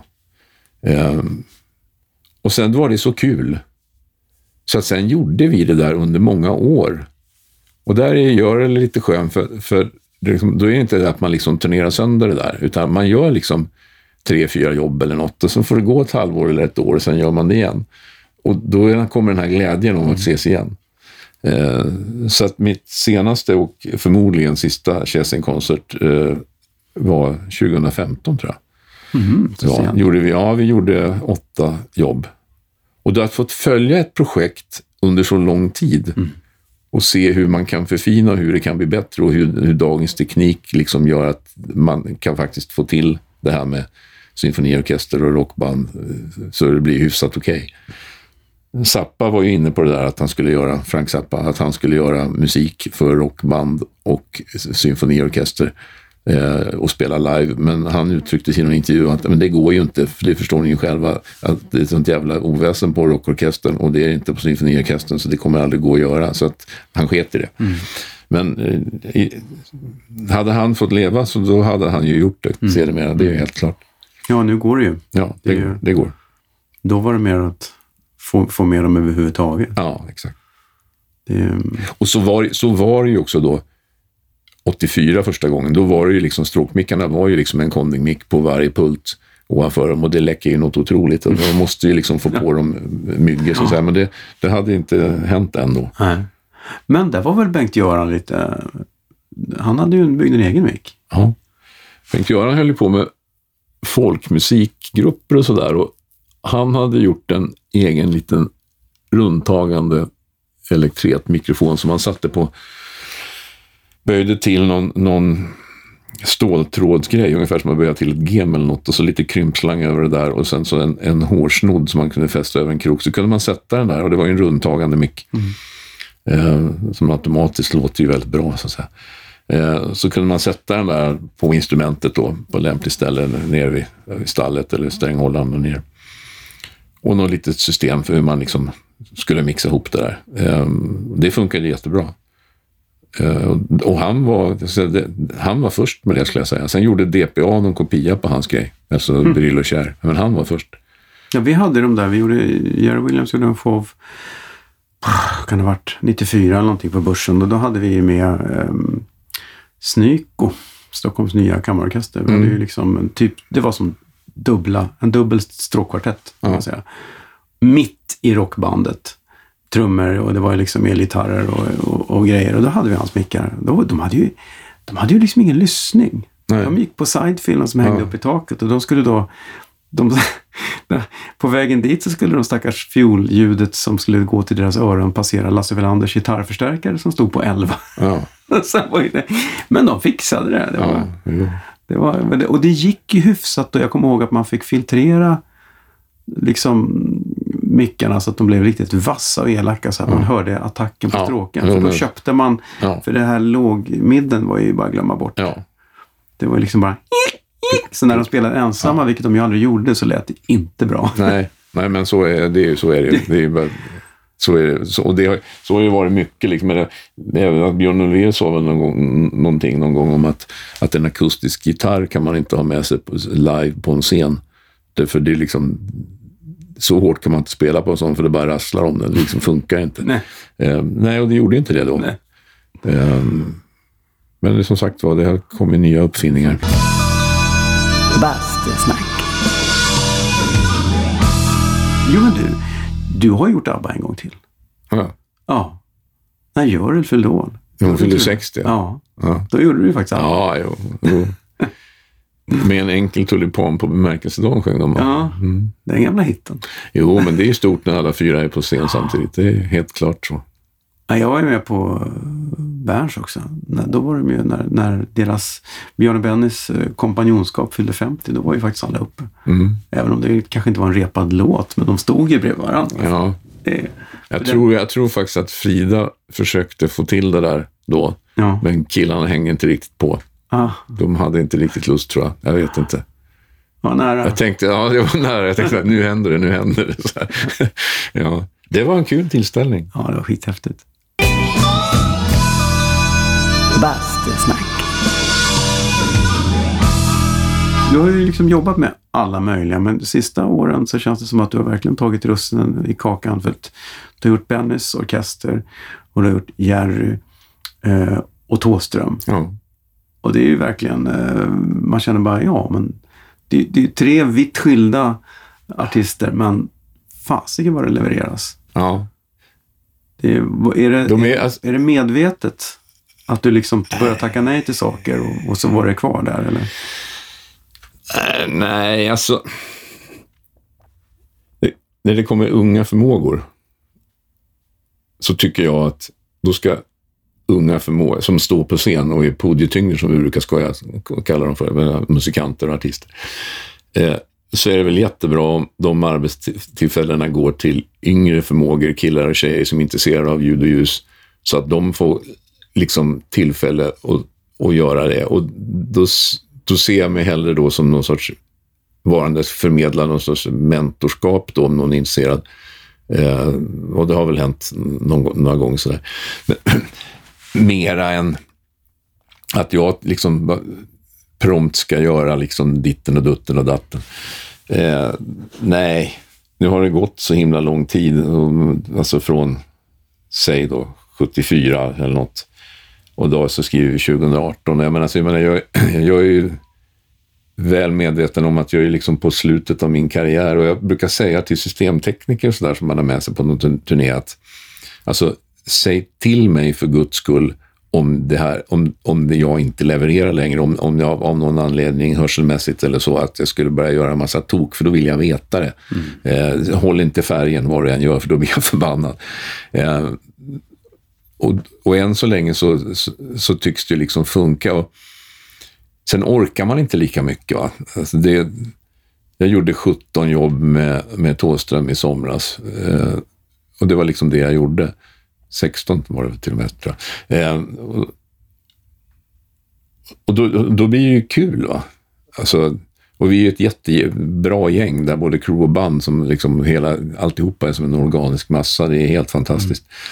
Ehm, och likaså var det med Jerry. Eh, och, och de här gångerna när vi träffas med, med Ben Anderssons orkester, vad är de, de är 16 man i bandet va? Och, så, och, och Görel och jag och Blixten och, och Mikael Lindström på, som brukar hålla i lite produktion och sådär. Så, det, så är det ju lika kul. Va? Ehm, och med, med Wow-bandet där så är det ju, brukar det ju vara, man gör åtta jobb, alltså två förlängda helger, åt, torsdag till, ja, det, vad blir det, onsdag, torsdag, fredag, lördag, sånt där, två gånger om. Det är ungefär det det är. Och, och, och i görets anda, det ska inte vara för mycket liksom. Nej. Man ska vara hungrig. Så, nej, så att, och då ser man fram till det och, och det, det som jag har märkt på mig själv nu är ju att jag vet ju liksom att ett, tu, tre så kommer det att vara den sista turnén jag gör. Det, och jag kanske inte kommer vara medveten om det, utan att det bara konstateras efteråt att det var den sista. Mm. Ehm, och då, då kan jag bli lite, jag vet inte vad jag ska säga, nojig, fel ord. Jag menar, jag är medveten om att det händer, men, men, men eh, när en turné pågår och tar slut så känner jag att jag är liksom lugn om jag kan svara på frågan vad ska du göra sen då? Och att det finns någonting som jag vet att jag ska göra sen. Mm. Så just nu sen så ska jag göra en turné med Sven-Ingvars. Mm. Jag har vickat med Sven-Ingvars eh, vid ett tillfälle åt Stefan Färger och det var väldigt skoj. Det var ju när Sven-Erik levde. Men Oskar var med också. Eh, och det funkade jättebra med bandet och sådär. Eh, och vi hade jättekul. Så att när de nu hade då efter att Sven-Erik hade gått bort och de hade ny premiär då med där Oscar var ensam i sångmicken, eller inte ensam i sångmicken, men, men han som frontar. Eh, så var det någonting på Facebook som Stefan hade lagt ut och då skrev jag någon kommentar om att ja, det är inte så att jag önskar att du ska bli sjuk Stefan, men om du skulle få för mycket att göra så, så kan jag ju tänka mig, eh, och det vore jätteskojigt att få, få vicka då, för det var bland det roligaste jag gjort. Um, för de där låtarna har man ju med modersmjölken va, på något sätt. Um, så gammal är jag. Nej, så det ska vi göra. Bastusnack. Jag fick ju ett fantastiskt vick av dig en gång. Jag blev så... Dels var det ju helt galet kul att göra det, men så, så blev jag ju så, så glad att jag, att jag fick den frågan. Det var, ju, det var ju stort. Det var ju när jag åkte med... Det var någon sorts konstellation med Malla, Totta, eh, Bengan Blomgren på gitarr där och, mm. och, och, och uh, Micke Rickfors. Mm. Eh, Thomas Olsson på trummor vad det nu var. Och, ja, det var helt... Ja. Det var liksom... Och jag är ju så här gammal supermalla-fan, men jag gillar ju både Totta och Rickfors också, så för mm. mig var det helt fantastiskt att få. Och okay. jag bara, ja, där kommer jag verkligen att känna mig som en young boy bland de här gubbarna och tänkte, fan upp till bevis. Ja, ja. och vi hade premiär i Örebro, No Pressure. Mm. och så kom det också, kommer ihåg, det kom någon någon apis där på soundchecket och hade synpunkter. Och, och jag försökte förklara att ja, men, det låter skrutigt, det låter, det låter konstigt där. Jo, men det använde jag soundchecket till. Jag kollade, det var en liten klubb och jag, jag, jag ser var mina gränser är. Så mm. vet jag det när publiken kommer. Mm. Och så kom han efteråt och sa, fan det lät ju skitbra det där. Ja men vad kul. Ja, jag blev lite orolig där för att här, här har man bokat på och så skulle Björn Lenberg komma och sådär. ja. Och så låter det bara jättekonstigt. Ja, ja, det är lugnt sådär, men det, det var ju skönt att det blev bra. Det är tur att inte, alltså, då kan man ju säga så här, men våra namn står inte på affischen. Nej, nej, um, de gör ju inte det. Däremot var det en rolig grej som hände, det kan man ju ta upp här. Jag har faktiskt en liten inramad tavla som är 15 gånger 8 centimeter eller någonting som är, sitter utanför mitt dörr på, kontor, på kontoret. Och det, det, är från en, ett Ulf Lundell, en Ulf Lundell-konsert på ett ställe som heter Spooky som låg i Varberg. Som drevs av två killar som hette Ulf och Leif. Eh, och de gillade mig sådär, så då hade, då hade de, utan att jag visste om det, så hade de tryckt på biljetten. Ulf Lundells bok, datum si och så, bla, bla, bla, bla. Och så nere i ena hörnet står det med en liten text, ljud Björn Lenberg. så då kom ju stolt och visade mig den där, jag, visste, jag nästan skämdes ju nästan, men det var ganska kul. Så, men jag lyckades spara en sån. Eller jag tror att inramningen tror jag de gjorde, så jag fick den inramad. Ja, så var det nog, ja. annars hade de aldrig hänt. Men det var lite kul. Det är enda gången man har figurerat på det sättet. Det är coolt. Ja, det var lite roligt. Jag, jag, jag hittade någon, någon, när jag googlade runt där så hittade jag någon diskussion på något sånt här eh, halvamatöraktigt ljudforum någonstans där någon hade varit på någon konsert och tyckte att det lät sådär. Och så hade någon frågat vem gjorde ljudet och så, och så stod det någonstans att du hade gjort det. Mm. Och då var det någon annan som skrev att nu är du ute på jävligt hal is. Vem fan är du? Vad kan du? Det var ju faktiskt Björn Lenberg. Och jag tyckte det var så skönt att, jag, för jag har råkat ut för det själv någon gång, att någon har tyckt att det var jättebra för de visste att jag var bra. Och jag själv vet att det här var verkligen inte bra. För man gör ju de jobben också. Ja. Det är intressant att, ja men vadå? Det är ju han, det är klart det är bra. Ja. det skitsiga är ju liksom, jag har nämligen en gång i Malmö, i stadion, um, så med Jöback, så har jag alltså blivit totalsågad i en tidning och jag borde, och borde få sitta i utvisningsbåset. Hade man varit roligt att skriva. I medan i, i den andra tidningen så tyckte man om samma gig att jag borde få Nobelpris. Ja, det och det måste ju alltså någonstans handla om det som vad man har för uppfattning eller vad man liksom tycker om saker och ting sådär. Men det måste också handla om var man har suttit. Ja. Men det var, det var, det, det var lite kul att läsa. Det är ju, men det är lite så med det här jobbet också. Det är som att vara kock. Alla vet hur mat mm. ska smaka. Och mm. det, det var, jag tog in någon, någon kollega någon gång, jag på repetera någonting och, och var lite osäker på hur det lät egentligen, för det var ingen som sa något. Och så tog jag in någon, någon kollega som gick runt och lyssnade på, på publikrep. Och så efteråt sa han, äh, det här är lugnt. Det här får du inga recensioner på. Nej, och det är en sanning. Ja. För det står ju nästan aldrig Nej. om ljud, Nej. om det inte är dåligt. Det ska ju väldigt mycket till att det ska stå att det är skit. Jag, jag gillar den där t-shirten, jag såg någonting på Facebook där att, att när publiken går hem så, så kan de ju inte nynna ljusshowen. Nej. Nej, precis. Det gör de inte, utan de nynnar på det de har hört. Men Ray Mathieu, det var första gången jag träffade dig. Jag gjorde ju Fria Proteatern då, första gigget på Globen efter invigningen. Och då var du där och gjorde, dels gjorde du invigningen och dels ja, gjorde du KF var det. KF, precis. Mm. Mm. Jag har kvar backstagepasset, det var skitstort i form av Globen.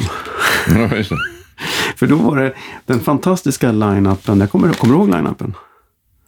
Nej, vet jag inte. Nej. För det var, det var alltså Fria Proteatern, Jerry Williams, Transdance och Mireille Mathieu. Gud. på den du. Ja, ja det på med allt. Det, på med allt på en gång. Och då kommer jag ihåg hur jag stod där och jag tänkte att jag hade fått frågan om jag ville mixa det själv och så tänkte jag jag kommer aldrig mer få en chans att mixa i Globen. Det är klart jag gör det. Mm. Och jag visste ju inte riktigt hur det här mixerbordet funkade. Nej, det visste inte jag heller den här första gången med Gärdestad kan jag säga. och du stod bakom och det var grejer och jag vågade inte fråga. Nej. jag kommer ihåg att jag stod och körde bort mig fett och så okay. märkte jag att Ja, fast att göra bort sig på Globen var inte lika farligt som att göra bort sig på Scalateatern. För på Scalateatern så är det 400 personer som vänder sig om och tittar på en. Mm. På Globen är det ingen som vet vem det är. Nej. Det är ju massa folk överallt som står och drar grejer. Så det var, det var lite tryggt. Det är en av de skönare dikeskörningar jag gjort faktiskt. Det... Kid Creole and the... Har du gjort Kid Creole and the Coconuts? Nej, inte, jag gjorde inte ljud. Jag åkte med en turné eh, runt i Sverige. Den såg jag på Gröna Lund. Om det ja, då var, jag där, då var jag där. Den har jag också inspelat förresten. Jag... Om du vill höra den så har jag den på kassett. ja, ja, just det. Med dina glada tillrop. Absolut. All kompressorn, bara, det bara duckar allting. Uh, ja, nej, alltså det... Nej, det var återigen, Thomas Johansson återkommer vi till ofta, det, det är ju så. Um, han uh, hörde av sig. Jag gjorde ju en del jobb så här, va, åt uh, utländska band som kom hit och hjälpte till. Det fanns väl inte folk så det räckte till. Liksom. Tommy Ahlén var ju en. Och, uh, de åkte med runt och var liksom en EMA-representant om man säger. Va? Mm. Någon sorts technical... Ja, sådär. Uh, och det här, i Kirkiro så var det så här. De struntade i hur mycket PA de fick upp eller hur mycket ljus de fick upp, men stage-setet skulle upp. Ja, det var någon sorts djungelgrej. De, ja, men de, satt, de satt som vi runt, det var, som, det var nästan ett litet storband var det va. Mm. Eh, och så var det han August Arnell då som var Kid Creole och så var det, hade han en, en Cotomundo då som var en annan figur fram till. De där var ju, de där var ju, de var ju liksom hund och katt på något sätt, eh, även offstage. Mm. Och sen var det någon körmeister och så här. Och svängde ju så in i bänken och hade en, en tjej från New York som lirade bas som hette Ruth någonting, med Huckle. Hon var grym alltså. Mm. Men då handlade mitt jobb om att se till att, även om att arrangörerna visste ju om, det var ju folk, ute i folkparker alltså, sådana här folkparkslader. Ja, vi måste såga ner en vägg här, vi måste ta bort det. Alltså, så. det, var liksom, det var verkligen så. Och om, då kände Johansson så här, för att det inte skulle bli någon språkförbistringseländes eh, missuppfattning, tjosan hejsan, så skickade han med mig. Så jag åkte med deras crew, deras Night Rider, under den här svängen under tio dagar eller något sånt där. Um, och gjorde just det. Och det, det, var, det var aldrig något problem egentligen. Så där. De, de där arrangörerna som hade, han hade valt där, de, de, de förstod. Det var Björn Eriksson i Rättvik bland annat. I Rättvik var det skoj. Monitorsnubben hade två stycken middagsbord som man skulle knä in någonstans. Och på scen, det var ju bara att glömma. Så att han ställde dem i en loge. Så klämde han in dem, men så kom han på att då kom man ju inte in i logen. Så han fick klättra på en stege in genom ett fönster för att komma in till jobbet. Och han såg ju absolut ingenting, men ja. Galet. De fick ropa till honom. Ja, fick ropa. Shit. Men, det, men där är ju bra att de tog med dig, för du har ju också en oerhört auktoritär... Du kan vara väldigt auktoritär när du vill. Ja, lite väl. Nu är det så här, och då är, blir det så. Jo, och det kommer nog ur det här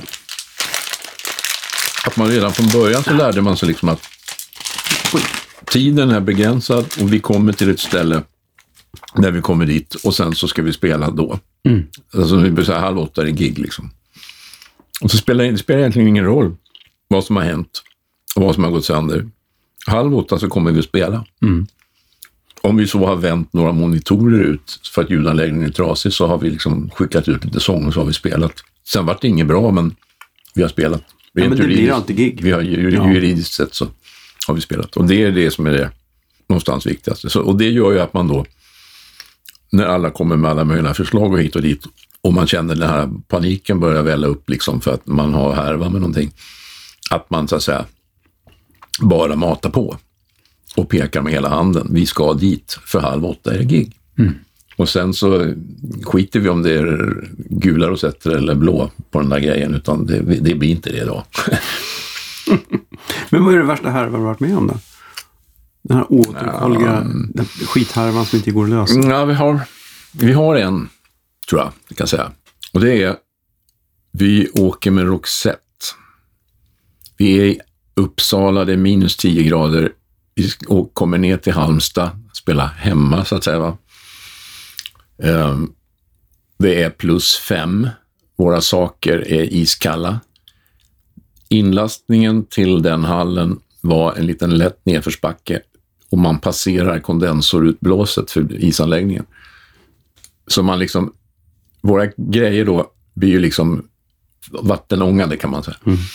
Så är de dyngkalla. Så, och den här vattenångan den rinner liksom in i hallen eh, eftersom vi använder den, dörren är öppen. Och så tar vi av locken på grejerna och så får vi kondensutslag på, på sakerna då. Och då är det, har vi ett antal, allting var ju dyngsurt. Så har vi då slutsteg från Kungsbacka, eh, labbgruppen, eh, som har ovansida och undersida var nät. Det var ingen bra idé. Det hade väl de tänkt för luftningens skull, så att säga. Va? Men det, det gjorde ju liksom att den här fuktiga luften slog ut kondens på kretskorten. Så när Ola Fransson, som då var systemtekniker på det här, skulle slå igång de här grejerna så gick inte det. Så med hjälp av hårtork så fick han väl han igång hälften. Och nämnda Bullen var produktionschef. Så jag, vi skulle göra soundcheck klockan fyra. Och när klockan var tre så gick jag in till Bullen på hans kontor och så säger jag så här, Bullen, jag vet inte om vi har någon ljudanläggning. Ehm, och Fransson gjorde heroiskt eh, jobb med, med torken där och hit och dit och fick väl igång merparten av stegen. Det var några som var helt paj. Sen hade de gjort ett nytt slutsteg, så jag hade sex, sju kartonger med nya slutsteg som jag skulle testa i kartong. Och då fick vi ta ta, hjälpa dem. Ehm, och så, så vi fick igång alltihopa. Men där på eftermiddagen så trodde jag inte det. Det, det, det var vanmakt liksom. Då, det, var- det var det. Sen hade vi en annan gång, men den var ju den var ju inte, nej det var inte så farligt, det var, det, det var ganska roligt, kan jag berätta. Yamaha hade kommit ut med en, mixer som heter, en digital mixer som heter PM5. Och då hade vi fått en sån väldigt tidigt och Claes Törnberg var monitortekniker på det här. Benny Anderssons orkester skulle spela i, i eh, Samlingsglasgropen i Leksand. Och det är en sån där toksolig dag och solen lägger på och den där mixen är brännhet.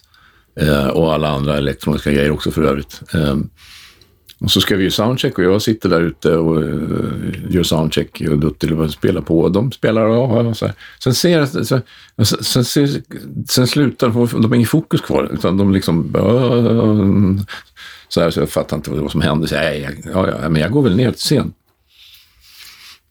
Jag tappar åtta kanaler i stöten här, säger han. Det blir tyst. De kommer, och det bara händer, säger Claes. Och så konstaterar vi liksom att nej, den har ju fått värmeslag den där mixen. Och vi gjorde alla möjliga äh, grejer. Alltså, och Benny kom väl fram till mig och sa ja, ja, men vi måste ju ha lyssning. Ja, jo, jo, sa jag, men nu är det så här att just nu har vi ingen monitormixer. Kanon! Lira utan monitor. Det har man gjort massor med gånger. Ja, grabbar, monitorbordet har brunnit upp. Så här, det, här, det, här, det, det här spelar ingen roll. Det blir skitkul. och sen så fick vi fick aldrig igång den här mixen. Eh, den åkte till Japan och vi såg den aldrig igen. Eh, det var någon tok. Eh, I alla fall så jag, ringde, jag snackade med Kalle Moraeus så, han, så vi ringde någon av hans polare så vi fick dit en 24-kanalig Soundcraft Mixer, 24 in och så hade vi, man fick ut 10, 10 kanaler kunde man lura ut. Så vi fick ju till, vi fick ju till monitorljud mm. och så gjorde man lite trumpaket och grejer och saker och ting. Så, här. så det var jättebra. Och efteråt så var ju bandet var ju sådär, det var ju bara bästa gigget, för de stod ju verkligen på tå liksom, ja, och kämpade in mot vind ja. liksom, så här, och tyckte att de hade lyckats jättebra. Och det, det var bra gig. Bastusnack. Jag sitter och tittar på din enorma väska här med, med, med turnéprogram. Med, du har ju fasiken allt i den här väskan. Det, det, jag, Ray Montana Band, Uggla, ja. Ledin, Imperiet. Ja, det är stort. Roxette, Hansson the Wolf United, eh, Eva Dahlgren såklart, Malla, Tommy Nilsson. Alltså det är ju de stålarna du måste casha in för att inte berätta allt sanningen om alla. Stockholms kyrkoopera du. Titta. Oj! Det här har jag glömt bort. Det här var eh, en grej vi gjorde inne på Klara kyrka. Bengt Wall, Se människan, det var en kyrkoopera. Mm. Och eh, här står det upp med blå regel, ner med röd och så. ja, så Plats för replik. Så här. Här var det i alla fall så att, att äh, djävulen fanns med här. Och äh, det var Örjan Ramberg i alla fall. Mm -hmm. Han spelade djävulen. Så han, han och jag hittade varandra kanske jag inte ska säga. Men, men liksom, jag tyckte han var ball för han, man, hör, man, man hörde honom. Liksom, man hade mm. man en mick på honom han hördes liksom. Han agerade, han var proffs. Liksom. Jag undrar, ja. Det, det var länge sedan. Det, det, här är jättelänge sedan. Det går inte att utläsa. Jo, det står någonting om 1970, men det här det, det är någonting, det här, det är inte sant. Men, men det är säkert 73 kanske. Mm. Old. Mm. Wow. Och här är Thomas och Maries bröllop. Okay. Nej, det är, det är fantastiskt. Så att grejen är så hade man skulle, om man skulle börja om sitt liv och man skulle få välja vad man skulle göra så skulle man ju så jävla korkad så man skulle göra det här igen. Mm. För så kul har det faktiskt varit. Ja, men det är kul. Det är inte, det är inte alla som kan säga det när man... Du, alltså farsan där, var, jag var ju på det förut det där med, med gå, gå till HV civilare mm. och så. Tänk om det. Jag hade nog tänkt, alltså det var nog tanken. Jag, hade, jag siktade nog egentligen alltså mot i, någonstans i bakhuvudet mot flygelektronik. Va? Mm eh, sådär. Tyckte det. Vi var på något studiebesök ute på Arlanda. Jag tyckte det var häftigt. Eh, nej, men sen hamnade man i den där turnébullan och sen var det ju klippt liksom. Sen farsan, han, han var inte helt nöjd alltså. eh, och jag vet att sista gången han var på mig om man kanske skulle skaffa sig ett riktigt jobb, då var jag 35. Så pass? Ja. Då hade du ändå gjort en del? Då hade jag ändå gjort Ganska en del. Ja, ja, då hade jag, jag gjort jättemycket. Ja. Eh, och, och drev ett bolag och liksom så här. Då tog jag fram bokslutet och gav honom. Och sen sa han aldrig mer. Men det är samma här så, ja. som hände sen då. Liksom, ja. Här, ungarna satt och lekte framför datorn, så blev de, blev de miljardärer. Ja. Alltså, nu blev inte jag miljardär, men, men, men alltså det där att det jobbet fanns ju inte i min farsas huvud. Liksom. Ja, men det är ju ett nytt yrke. Det, det fanns yrke. ju inte. Nej, det fanns ju inte. Så, och, och, då är man ju skeptisk. Liksom. Ja, det är klart. Men du har jobbat med så galet många. Vem är det som du inte fick jobba med och som du känner, fan det där hade jag velat göra?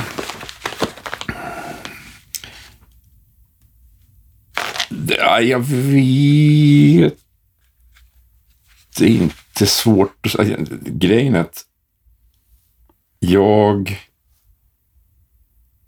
När man, var, när man var mitt i det här så sprang man bara på. Alltså, jag, jag tror att det året, eller, eller åren när det var som mest jobb, så snackar vi om 225 gig eller något sånt där. Mm. Och känslan är att du gör inte så mycket annat då. Alltså. Du, du sover liksom på söndagen och måndagen och sen så tisdagen så lagar de trasiga mikrofoner eller något skit. Men sen, och sen åker man iväg igen och, så där, och sen så är det uppehåll för lite jul och lite midsommar kanske mm. eller det nu är. Så, så det, det, det, man vet, man bara springer i...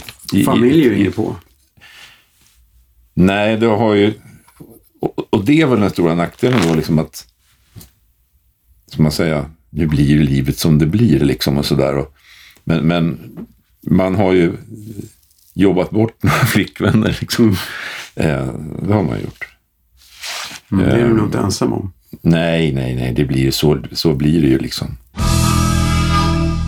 Ja. Säg några svenska band, om vi nu ska hålla oss till svenska band. Säg några svenska band. De har, Magnum, Magnum. Bonum har jag väl aldrig gjort. Factory har jag gjort. Ja, finns det mer då? Uh, Lili och Susie har jag aldrig gjort. Ja, det har till och med jag gjort, höll jag på säga. Eller ja. nästan. Jag åkte med någon sorts halv grej Peter Jägerhult skickade ut mig på, för att kolla om jag kunde något. Okay. Och det tror jag inte jag kunde för jag fick inga mer. alltså, okay. det är ganska länge sedan. Ja. ja. du har gjort alla de här. Alla, förstår, alla, förstår alla 80-talisterna har du gjort. Jag menar ja. så Ratata och Eva Dahlgren och mm. uh, Uggla framförallt. Mm. Uggla var skön. Ja. För han, han ville så mycket. Han ville att alla som var med i band och crew och runt omkring på alla vis var tvungna att vara statister vid något tillfälle i showen. Mm. För att han skulle kunna iscensätta det han liksom hade i huvudet.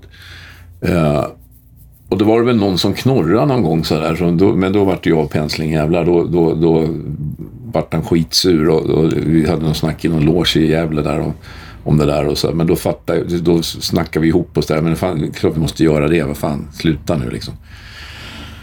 Och då hade han sett, om jag minns rätt, han hade sett någonting på Stadsteatern som hade två stycken gummiband som kanske var sådär 78 cm breda, 70 breda eller något sånt där. Som åkte åt varsitt håll över scenen. Så kunde man liksom folk kunde komma inåkandes över scenen i någon påse eller man kunde ställa in ett staffli med någon, alltså, och så åkte den förbi bara så här.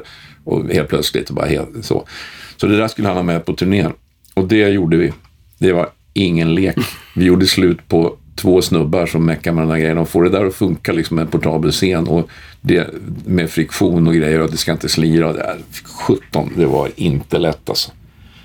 Man kunde ju liksom tänka sig att ha något smörjmedel liksom på scengolvet när det där gummibandet gick. Då, bara det, så kom, då hade det kletat ner gummibandet så när det kom till valsen som skulle dra, ner, dra runt det där så då slirade det bara. Så att liksom, eller så var det så mycket friktion på scen så att den orkade inte dra.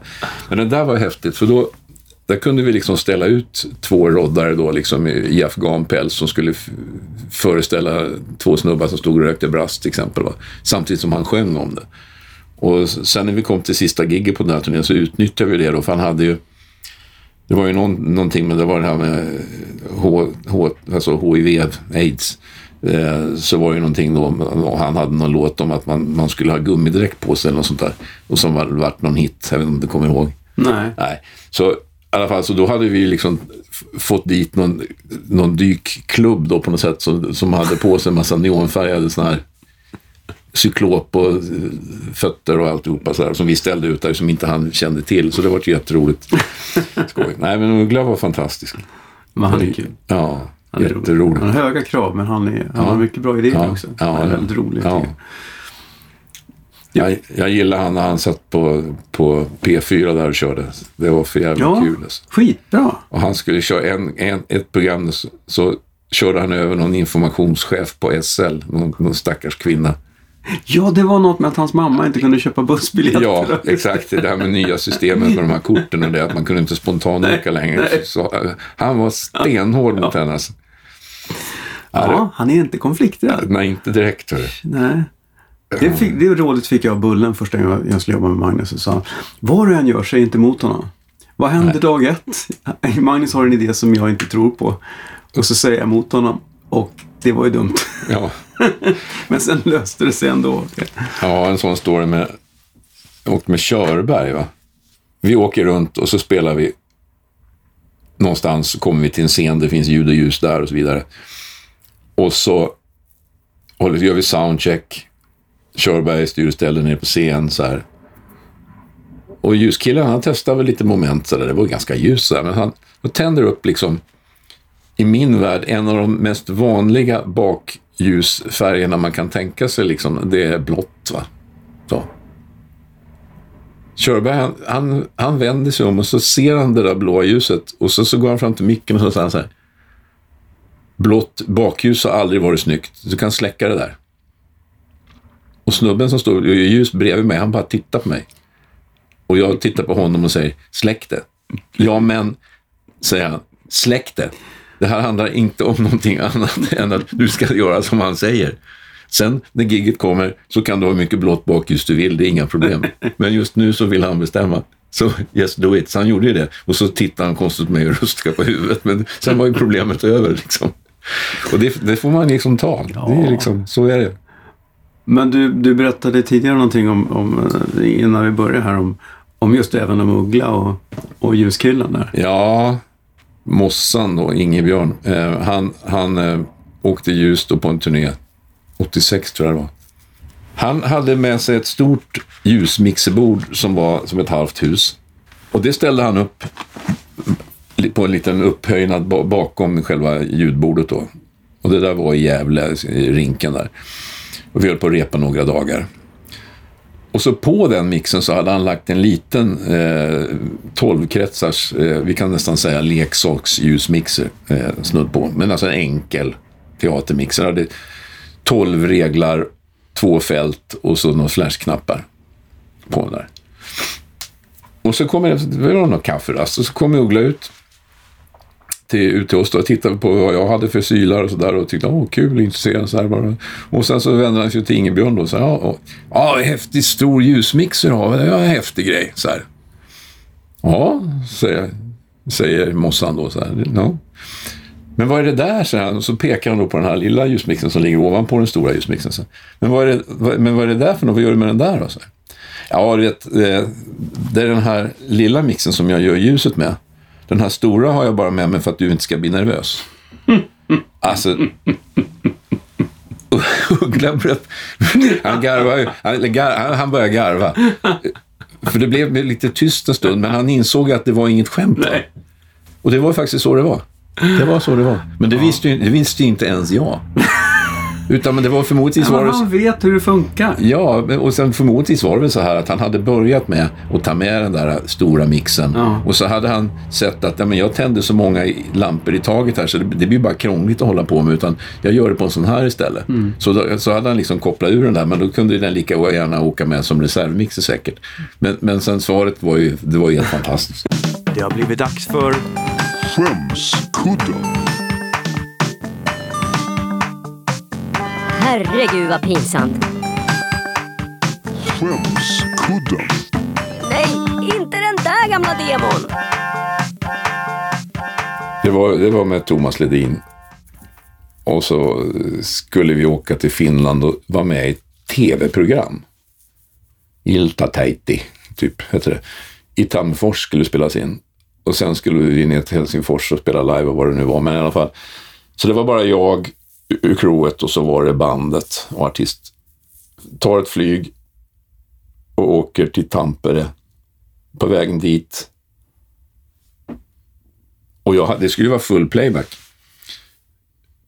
Så kom, nu är det någon som kommer på, om det är Thomas själv eller om det var Mats Ronander, jag kommer inte ihåg, men så kommer på att det är ju för sjutton ett saxsolo i den där låten. I en av de här låtarna, vi skulle göra två låtar va. Det går ju inte, vi har ingen saxofonist med oss. Ja, då säger Ronander att ja, men jag kan, jag kan, fake, jag kan fejka en sax om man bara inte massa närbilder och skit. Så om du bara får tag i en sax så kan jag axla den. Ja, ja men grymt så här. Och sen tror jag det är Rutger Gunnarsson som spelar bas som liksom kläcker idén att ja, men någon måste ju spela gura. Och så tittar han på mig och bara ler så där som bara Rutger kunde göra. Det bara rycker i mungiporna på honom. Om du vet hur det Ja, ser jag ut. vet precis. Och det var ju bara att ställa upp på det. Alltså. Ja, jag var inte så sugen alltså. Ja, så i alla fall. Ja, vi fick ju fram den där saxofonen och där. Och så, så, ja, så, så, då gör hon första låten och sen så låt nummer två, då ska jag spela gitarr. Så jag står ju där ute på stage left, höger i bild då, bredvid Rutger. Och när man ser det där så ser man verkligen, när jag ser det själv, så ser jag verkligen den här känslan hur det var att jag ville kliva ut ur bilden hela tiden. Alltså, så, så vid någon, någon punkt så går ju liksom Thomas och Malla tror jag fram mot mig och Rutger också vänder sig mot mig och liksom typ ska få mig att rocka typ. Va? Och då, vet, då är det så här, nu dör jag. det, Ja, jag- det jag var har inte kul alltså. Vi ska lägga upp den. Jag har den lilla filmen som av en händelse. Ja, vi du ska har den lägga alltså. den på, på Bastusnacks eh, Facebook-sida. Eh, för det är så fint för man, man ser hur du backar liksom ut mot... Men du kommer inte längre Nej, bak. nej, jag kommer inte längre Ta bort mig. Ja, ta bort mig härifrån. härifrån. Varför gör jag det här? Men det är också tvärt emot alla bildproducenters grundkurs. Det kommer ett saxofonsolo. Ja, vi går till helbild. Det Ja, jo, men det var, exakt, men det var ju för att han inte kunde. Nej. De visste ju om det. Ja, nej, fy fan. Det är väldigt kul. De visste också om att jag inte kunde spela Nej. gitarr. Eller jo, men jag kunde ju ta C, D och G tror jag det var. Den. Men det, öppna ackord, det kunde jag nog. Så att, man, har ju, man har ju spelat vet du, förut. Ja, men de flesta, de flesta har ju, de, de brukar vara basister. Ja, jag var ju, jo, men jag spelade bas. Ja. Det var det, band så här i plugget. Men jag, äh, och jag spelade kvarpa ett tag också. Alltså. Men, Mm. men, men, men jag fick något skavsår på läppen så slutade med det. Och inget konvaljens avsked lät inget bra. Nej, det är du och Jerry. Ja, faktiskt. Och så, nej, men han måste ju ha tusen gånger bättre. Jag har hört honom lira kvarpar. Han lirar ju bra. Alltså. Ja. Eh, nej, nej, för fan. Alltså, nej, jag skulle vara på andra sidan scenen. Den saken var ju helt klar. Alltså. Men du har, ju, du har ju inte bara gjort det, du har ju en filmkarriär också. Ja, det, det var möjligt ännu kortare. Nej, men, och jag har ju alltid trott att han som regisserade min filmkarriär heter Janne Halldorf. Men det är ju inte sant. Det är filmen Sömnen. Och Jack gjorde väl Halldorf, men, men, men filmen Sömnen gjordes faktiskt av, och det var hans första alster, eh, Lennart Svensson hette han. Ehm, och då skulle vi åka, då var det någon live-scener där man skulle, det skulle filmas, man åkte i någon turnébuss och grejer. Ja, för Malla spelar ju huvudrollen. Malla spelade huvudrollen, ja. Ja. Och det är väl hela bandet. Bandet är väl, spelas väl av hans band typ. Ja, men basisten är Örjan Ramberg, va? Är det så? så? Ja, Ja. Bonk Ja. i texten. Det där- Per David som var den riktiga basisten var inte med i filmen. Eh, och då, då ska det ju vara sådana här bilder när vi, lyft, när vi bygger det här och vi liksom, vet, det lyfts upp förstärkare på scen och det är Österby Bruks Folkets Park var vi. Eh, ungefär enda gången jag var där. Och sen så sä- säger han Lennart till mig så här, ja det är ju bråttom så du måste ju springa ut med multikabeln till mixen. Och jag gör ju det. Jag springer ut med multikabeln där ute. Det gör man ju liksom inte. Utan man, man vill inte att den ska fastna. Och så Nej, där. man är ju rädd om- Man är ju rädd om grejerna. Liksom, så, ja, ja. precis. Pajar den så blir det ingen gig. Nej, så. Det var ju en snavelsträng liksom. Men jag gör det i alla fall. Så på den här filmen så gör jag det. Eh, det var nog lite skämskudde faktiskt. Alltså. Det, jag gjorde ju någonting som man inte gör. Men okej då. Sen gick det ju en massa år. Sen hände det ju något annat. Jag hade ju hört det där. Jag hade ju sett filmen men jag kommer inte ihåg det. Men så kommer jag ihåg, jag gjorde, jag gjorde Lida Countryfestival med Kåre Hjelm. Och eh, vi kom och snackade om det där. Och, och jag hade med mig min videokamera så att vi gjorde ju helt enkelt en cover på det. så det finns en cover på hur man lägger multin. Alla Lenberg. Ja, precis. Så att det, även detta kommer att hamna på Bastusnacks Facebook-sida. Originalet och covern. Vi Ja. kan ju ha en, en omröstning sen om vilken som är mest trovärdig. Eftersom originalet egentligen inte är sann heller. Nej, inget är sant. Och det vill ju säga till, till alla, höll på att säga, spring aldrig ut med någon jävla multikabel Spring. eller fiber. Utan var varsamt snäll mot dem. Bastusnack.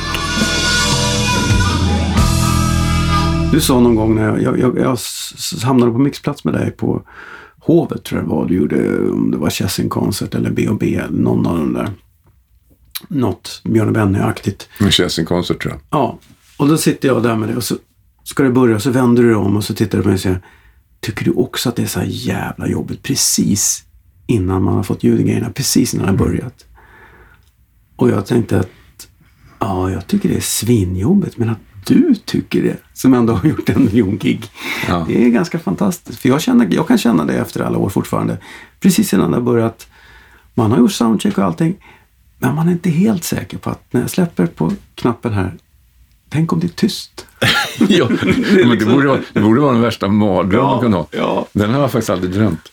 Men det skulle man kunna tänka sig. Men du måste ju ha drömt den här klassiska, att man är på ett gig som bara har börjat och mixen inte är märkt. Och man vet inte vad som är vad. Ja, jo. För den är jo sådär. ja, det är precis. Och folk är skitarga och man vet inte vad man ska Nej, man vet inte vad man ska ta i.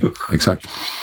När jag jobbade på Decibel så hade man en del festivaljobb med PA och så hade man en gammal Opel Blitzbuss som var en gammal brödbuss. Eller bröddeliverybuss. Liksom så här. Vi åkte ner till Emmaboda och det var en, en kille som var på vår talstudio som hette Göran Frese som var liksom riktig sån jazzgubbe. Det var väl han som hade fått det där knäcket tror jag. Så vi var ner där varje år.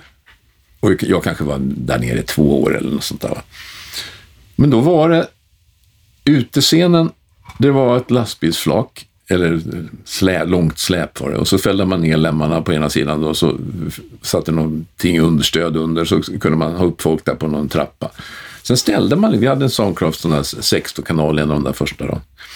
Då ställer man upp 16 mikrofoner i, ra, i rad då så här. 1, 2, 3, 4, 5, 6, 7, 8, 16 så där. Okej. Och sen kom det upp folk på scen och så ställde sig de och spelade vid de där mikrofonerna.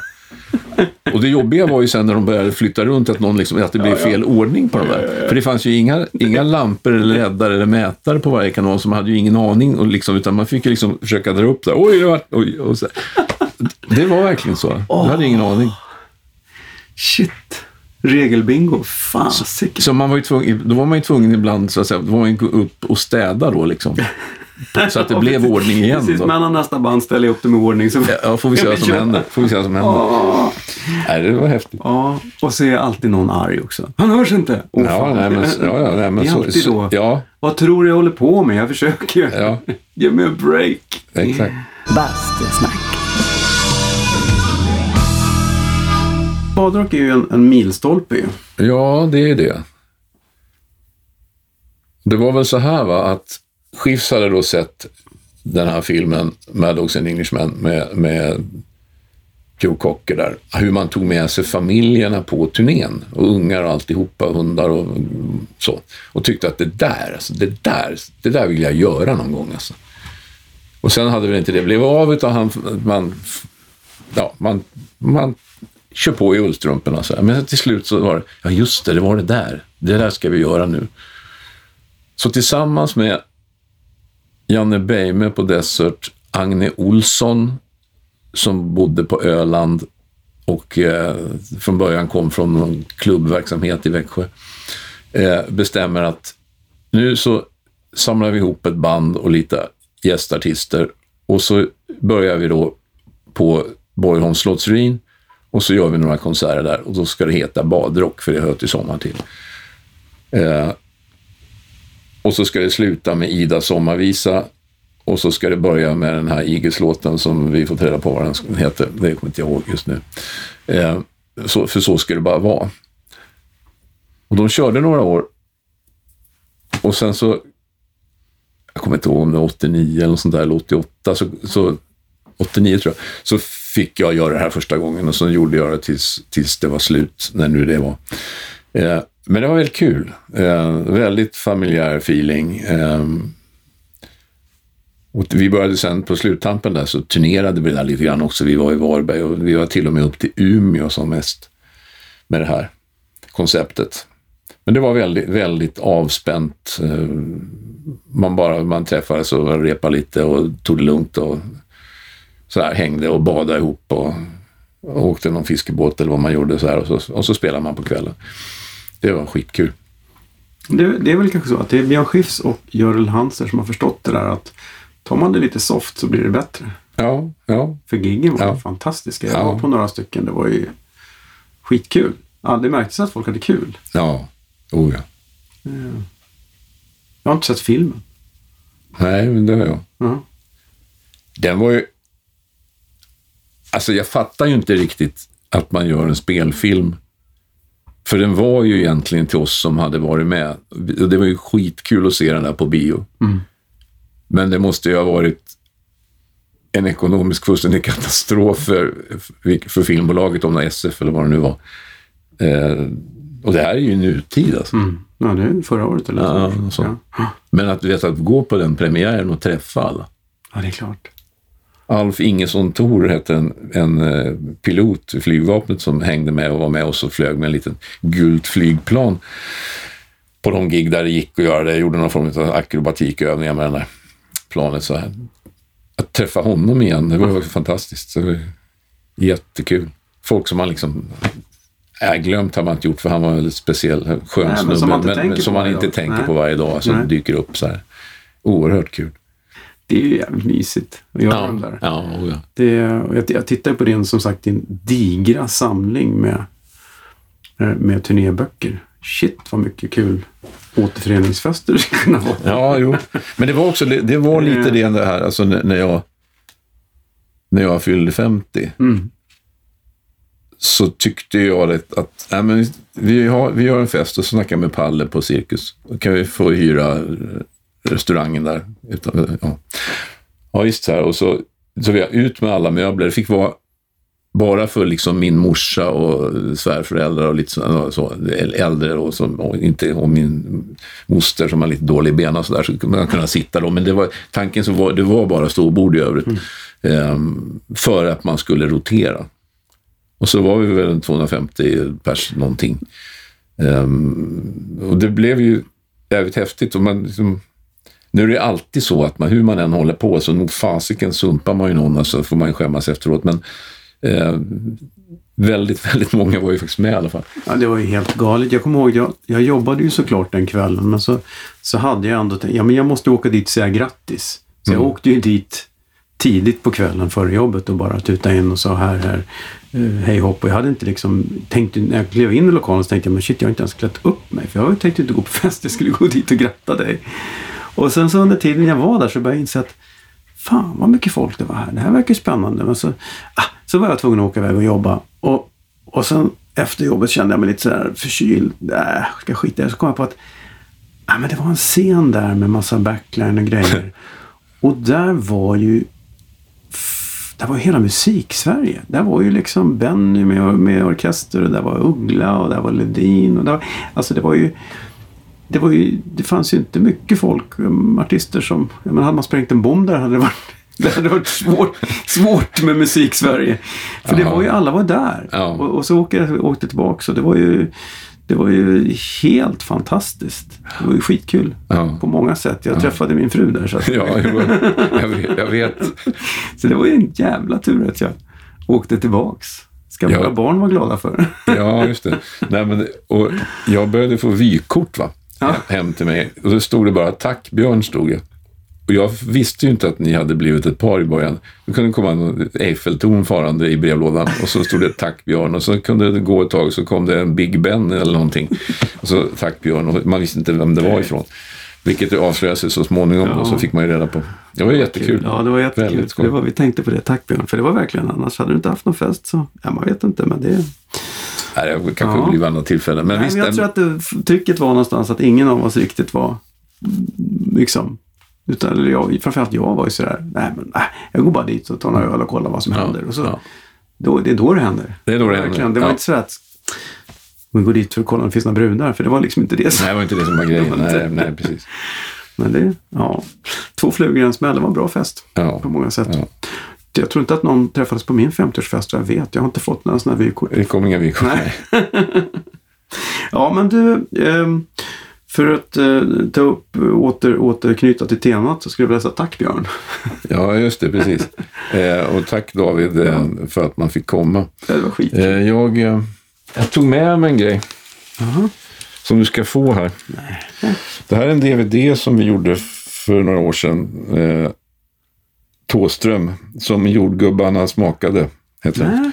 Det är en live-grej eh, som eh, vi har lagt mycket energi i. Eh, den såldes väl på deras eh, hemsida sådär. Men den här, här tycker jag är väldigt eh, bra och Den här kan folk köpa på Thåströms hemsida vill jag påstå.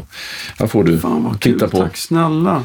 Lite berörd. Ja, men det, det är tungt för mig för att det, det, det, Ebba var det andra bandet jag såg live. Mm. Veckan innan såg jag Dog Wag. Som, som jag faktiskt sen fick jobba med också. Ebba fick jag ju aldrig göra, göra och har inte gjort Torsten heller. Men det här är ju... Han står högt på min... Eh, ja. Han är, ja, men alltså, han är, i, i, min värld Ja. är han ju liksom eh, more or less den enda rockartisten vi Ja, har. Om ja. man nu ska hårdra det. Det är en av de få gånger jag blivit riktigt starstruck i Sverige. Alltså, vi, jag hade ju en replokal på Söder i början på 2000-talet som satt ihop med min lägenhet. Och där, den hyrde jag ut då för folk som skulle produktionsrepa en dag eller två. Och, sådär. och eh, plötsligt så fick jag samtalet att Thåström ville hyra in sig. Och jag blev helt så här, wow. Och han kommer, han kom ju först, bandet kom sen, men han kom först och jag släppte in honom och, och, och frågade om han ville ha en kopp kaffe. Det ville han inte. Och sen satt han i min soffa och jag kände, jag, jag visste inte vad jag skulle säga. Nej, nej. Jag var helt, jag blev helt... I vanliga fall så sätter man sig ner och tjötar eller någonting, whatever. Men, men det gick inte. Tunghäfta. Jag blev helt... För det var ju faktiskt Thåström. Det är lite coolt. Ja, Ja. men tack så Ja. jättemycket. Nej, det- vi tycker Kul. den är väldigt bra. Den. Ja, skitkul. Ja, det är kul att få komma hit Ja, och du vet eh, att det är bara på en enda sak som återstår nu. Mm. Även om det är storm ute så måste du bada nu för nu är det varmt här inne. Ja, precis. Men, Men det... är ingen badkruka va? Nej, jag har ingen badkruka. Det, det är bara plums. Ja. Giget ska göras. Giget ska göras. Halv åtta badar vi. Tack så Nej, bra. Tack så Ja, gott. Fint, tja. Hej. Ja, nu vet ni bra mycket mer om den svenska livescenen än ni gjorde innan, det kan jag garantera. Gå gärna in på bastusnack.se där ni hittar alla tidigare avsnitt Eh, och prenumerera via någon av alla poddappar som finns så missar ni inga nya avsnitt i framtiden. Bastusnack sponsras av Tylö Helo Bastu. Det finns ingenting som är så rogivande och avkopplande som ett bastubad. Surfa in på tylö.se och kolla in deras enorma utbud av bastuprodukter. Det var allt för denna gång. Vi hörs igen om en vecka eller två med en ny spännande gäst. Till dess, basta försiktigt!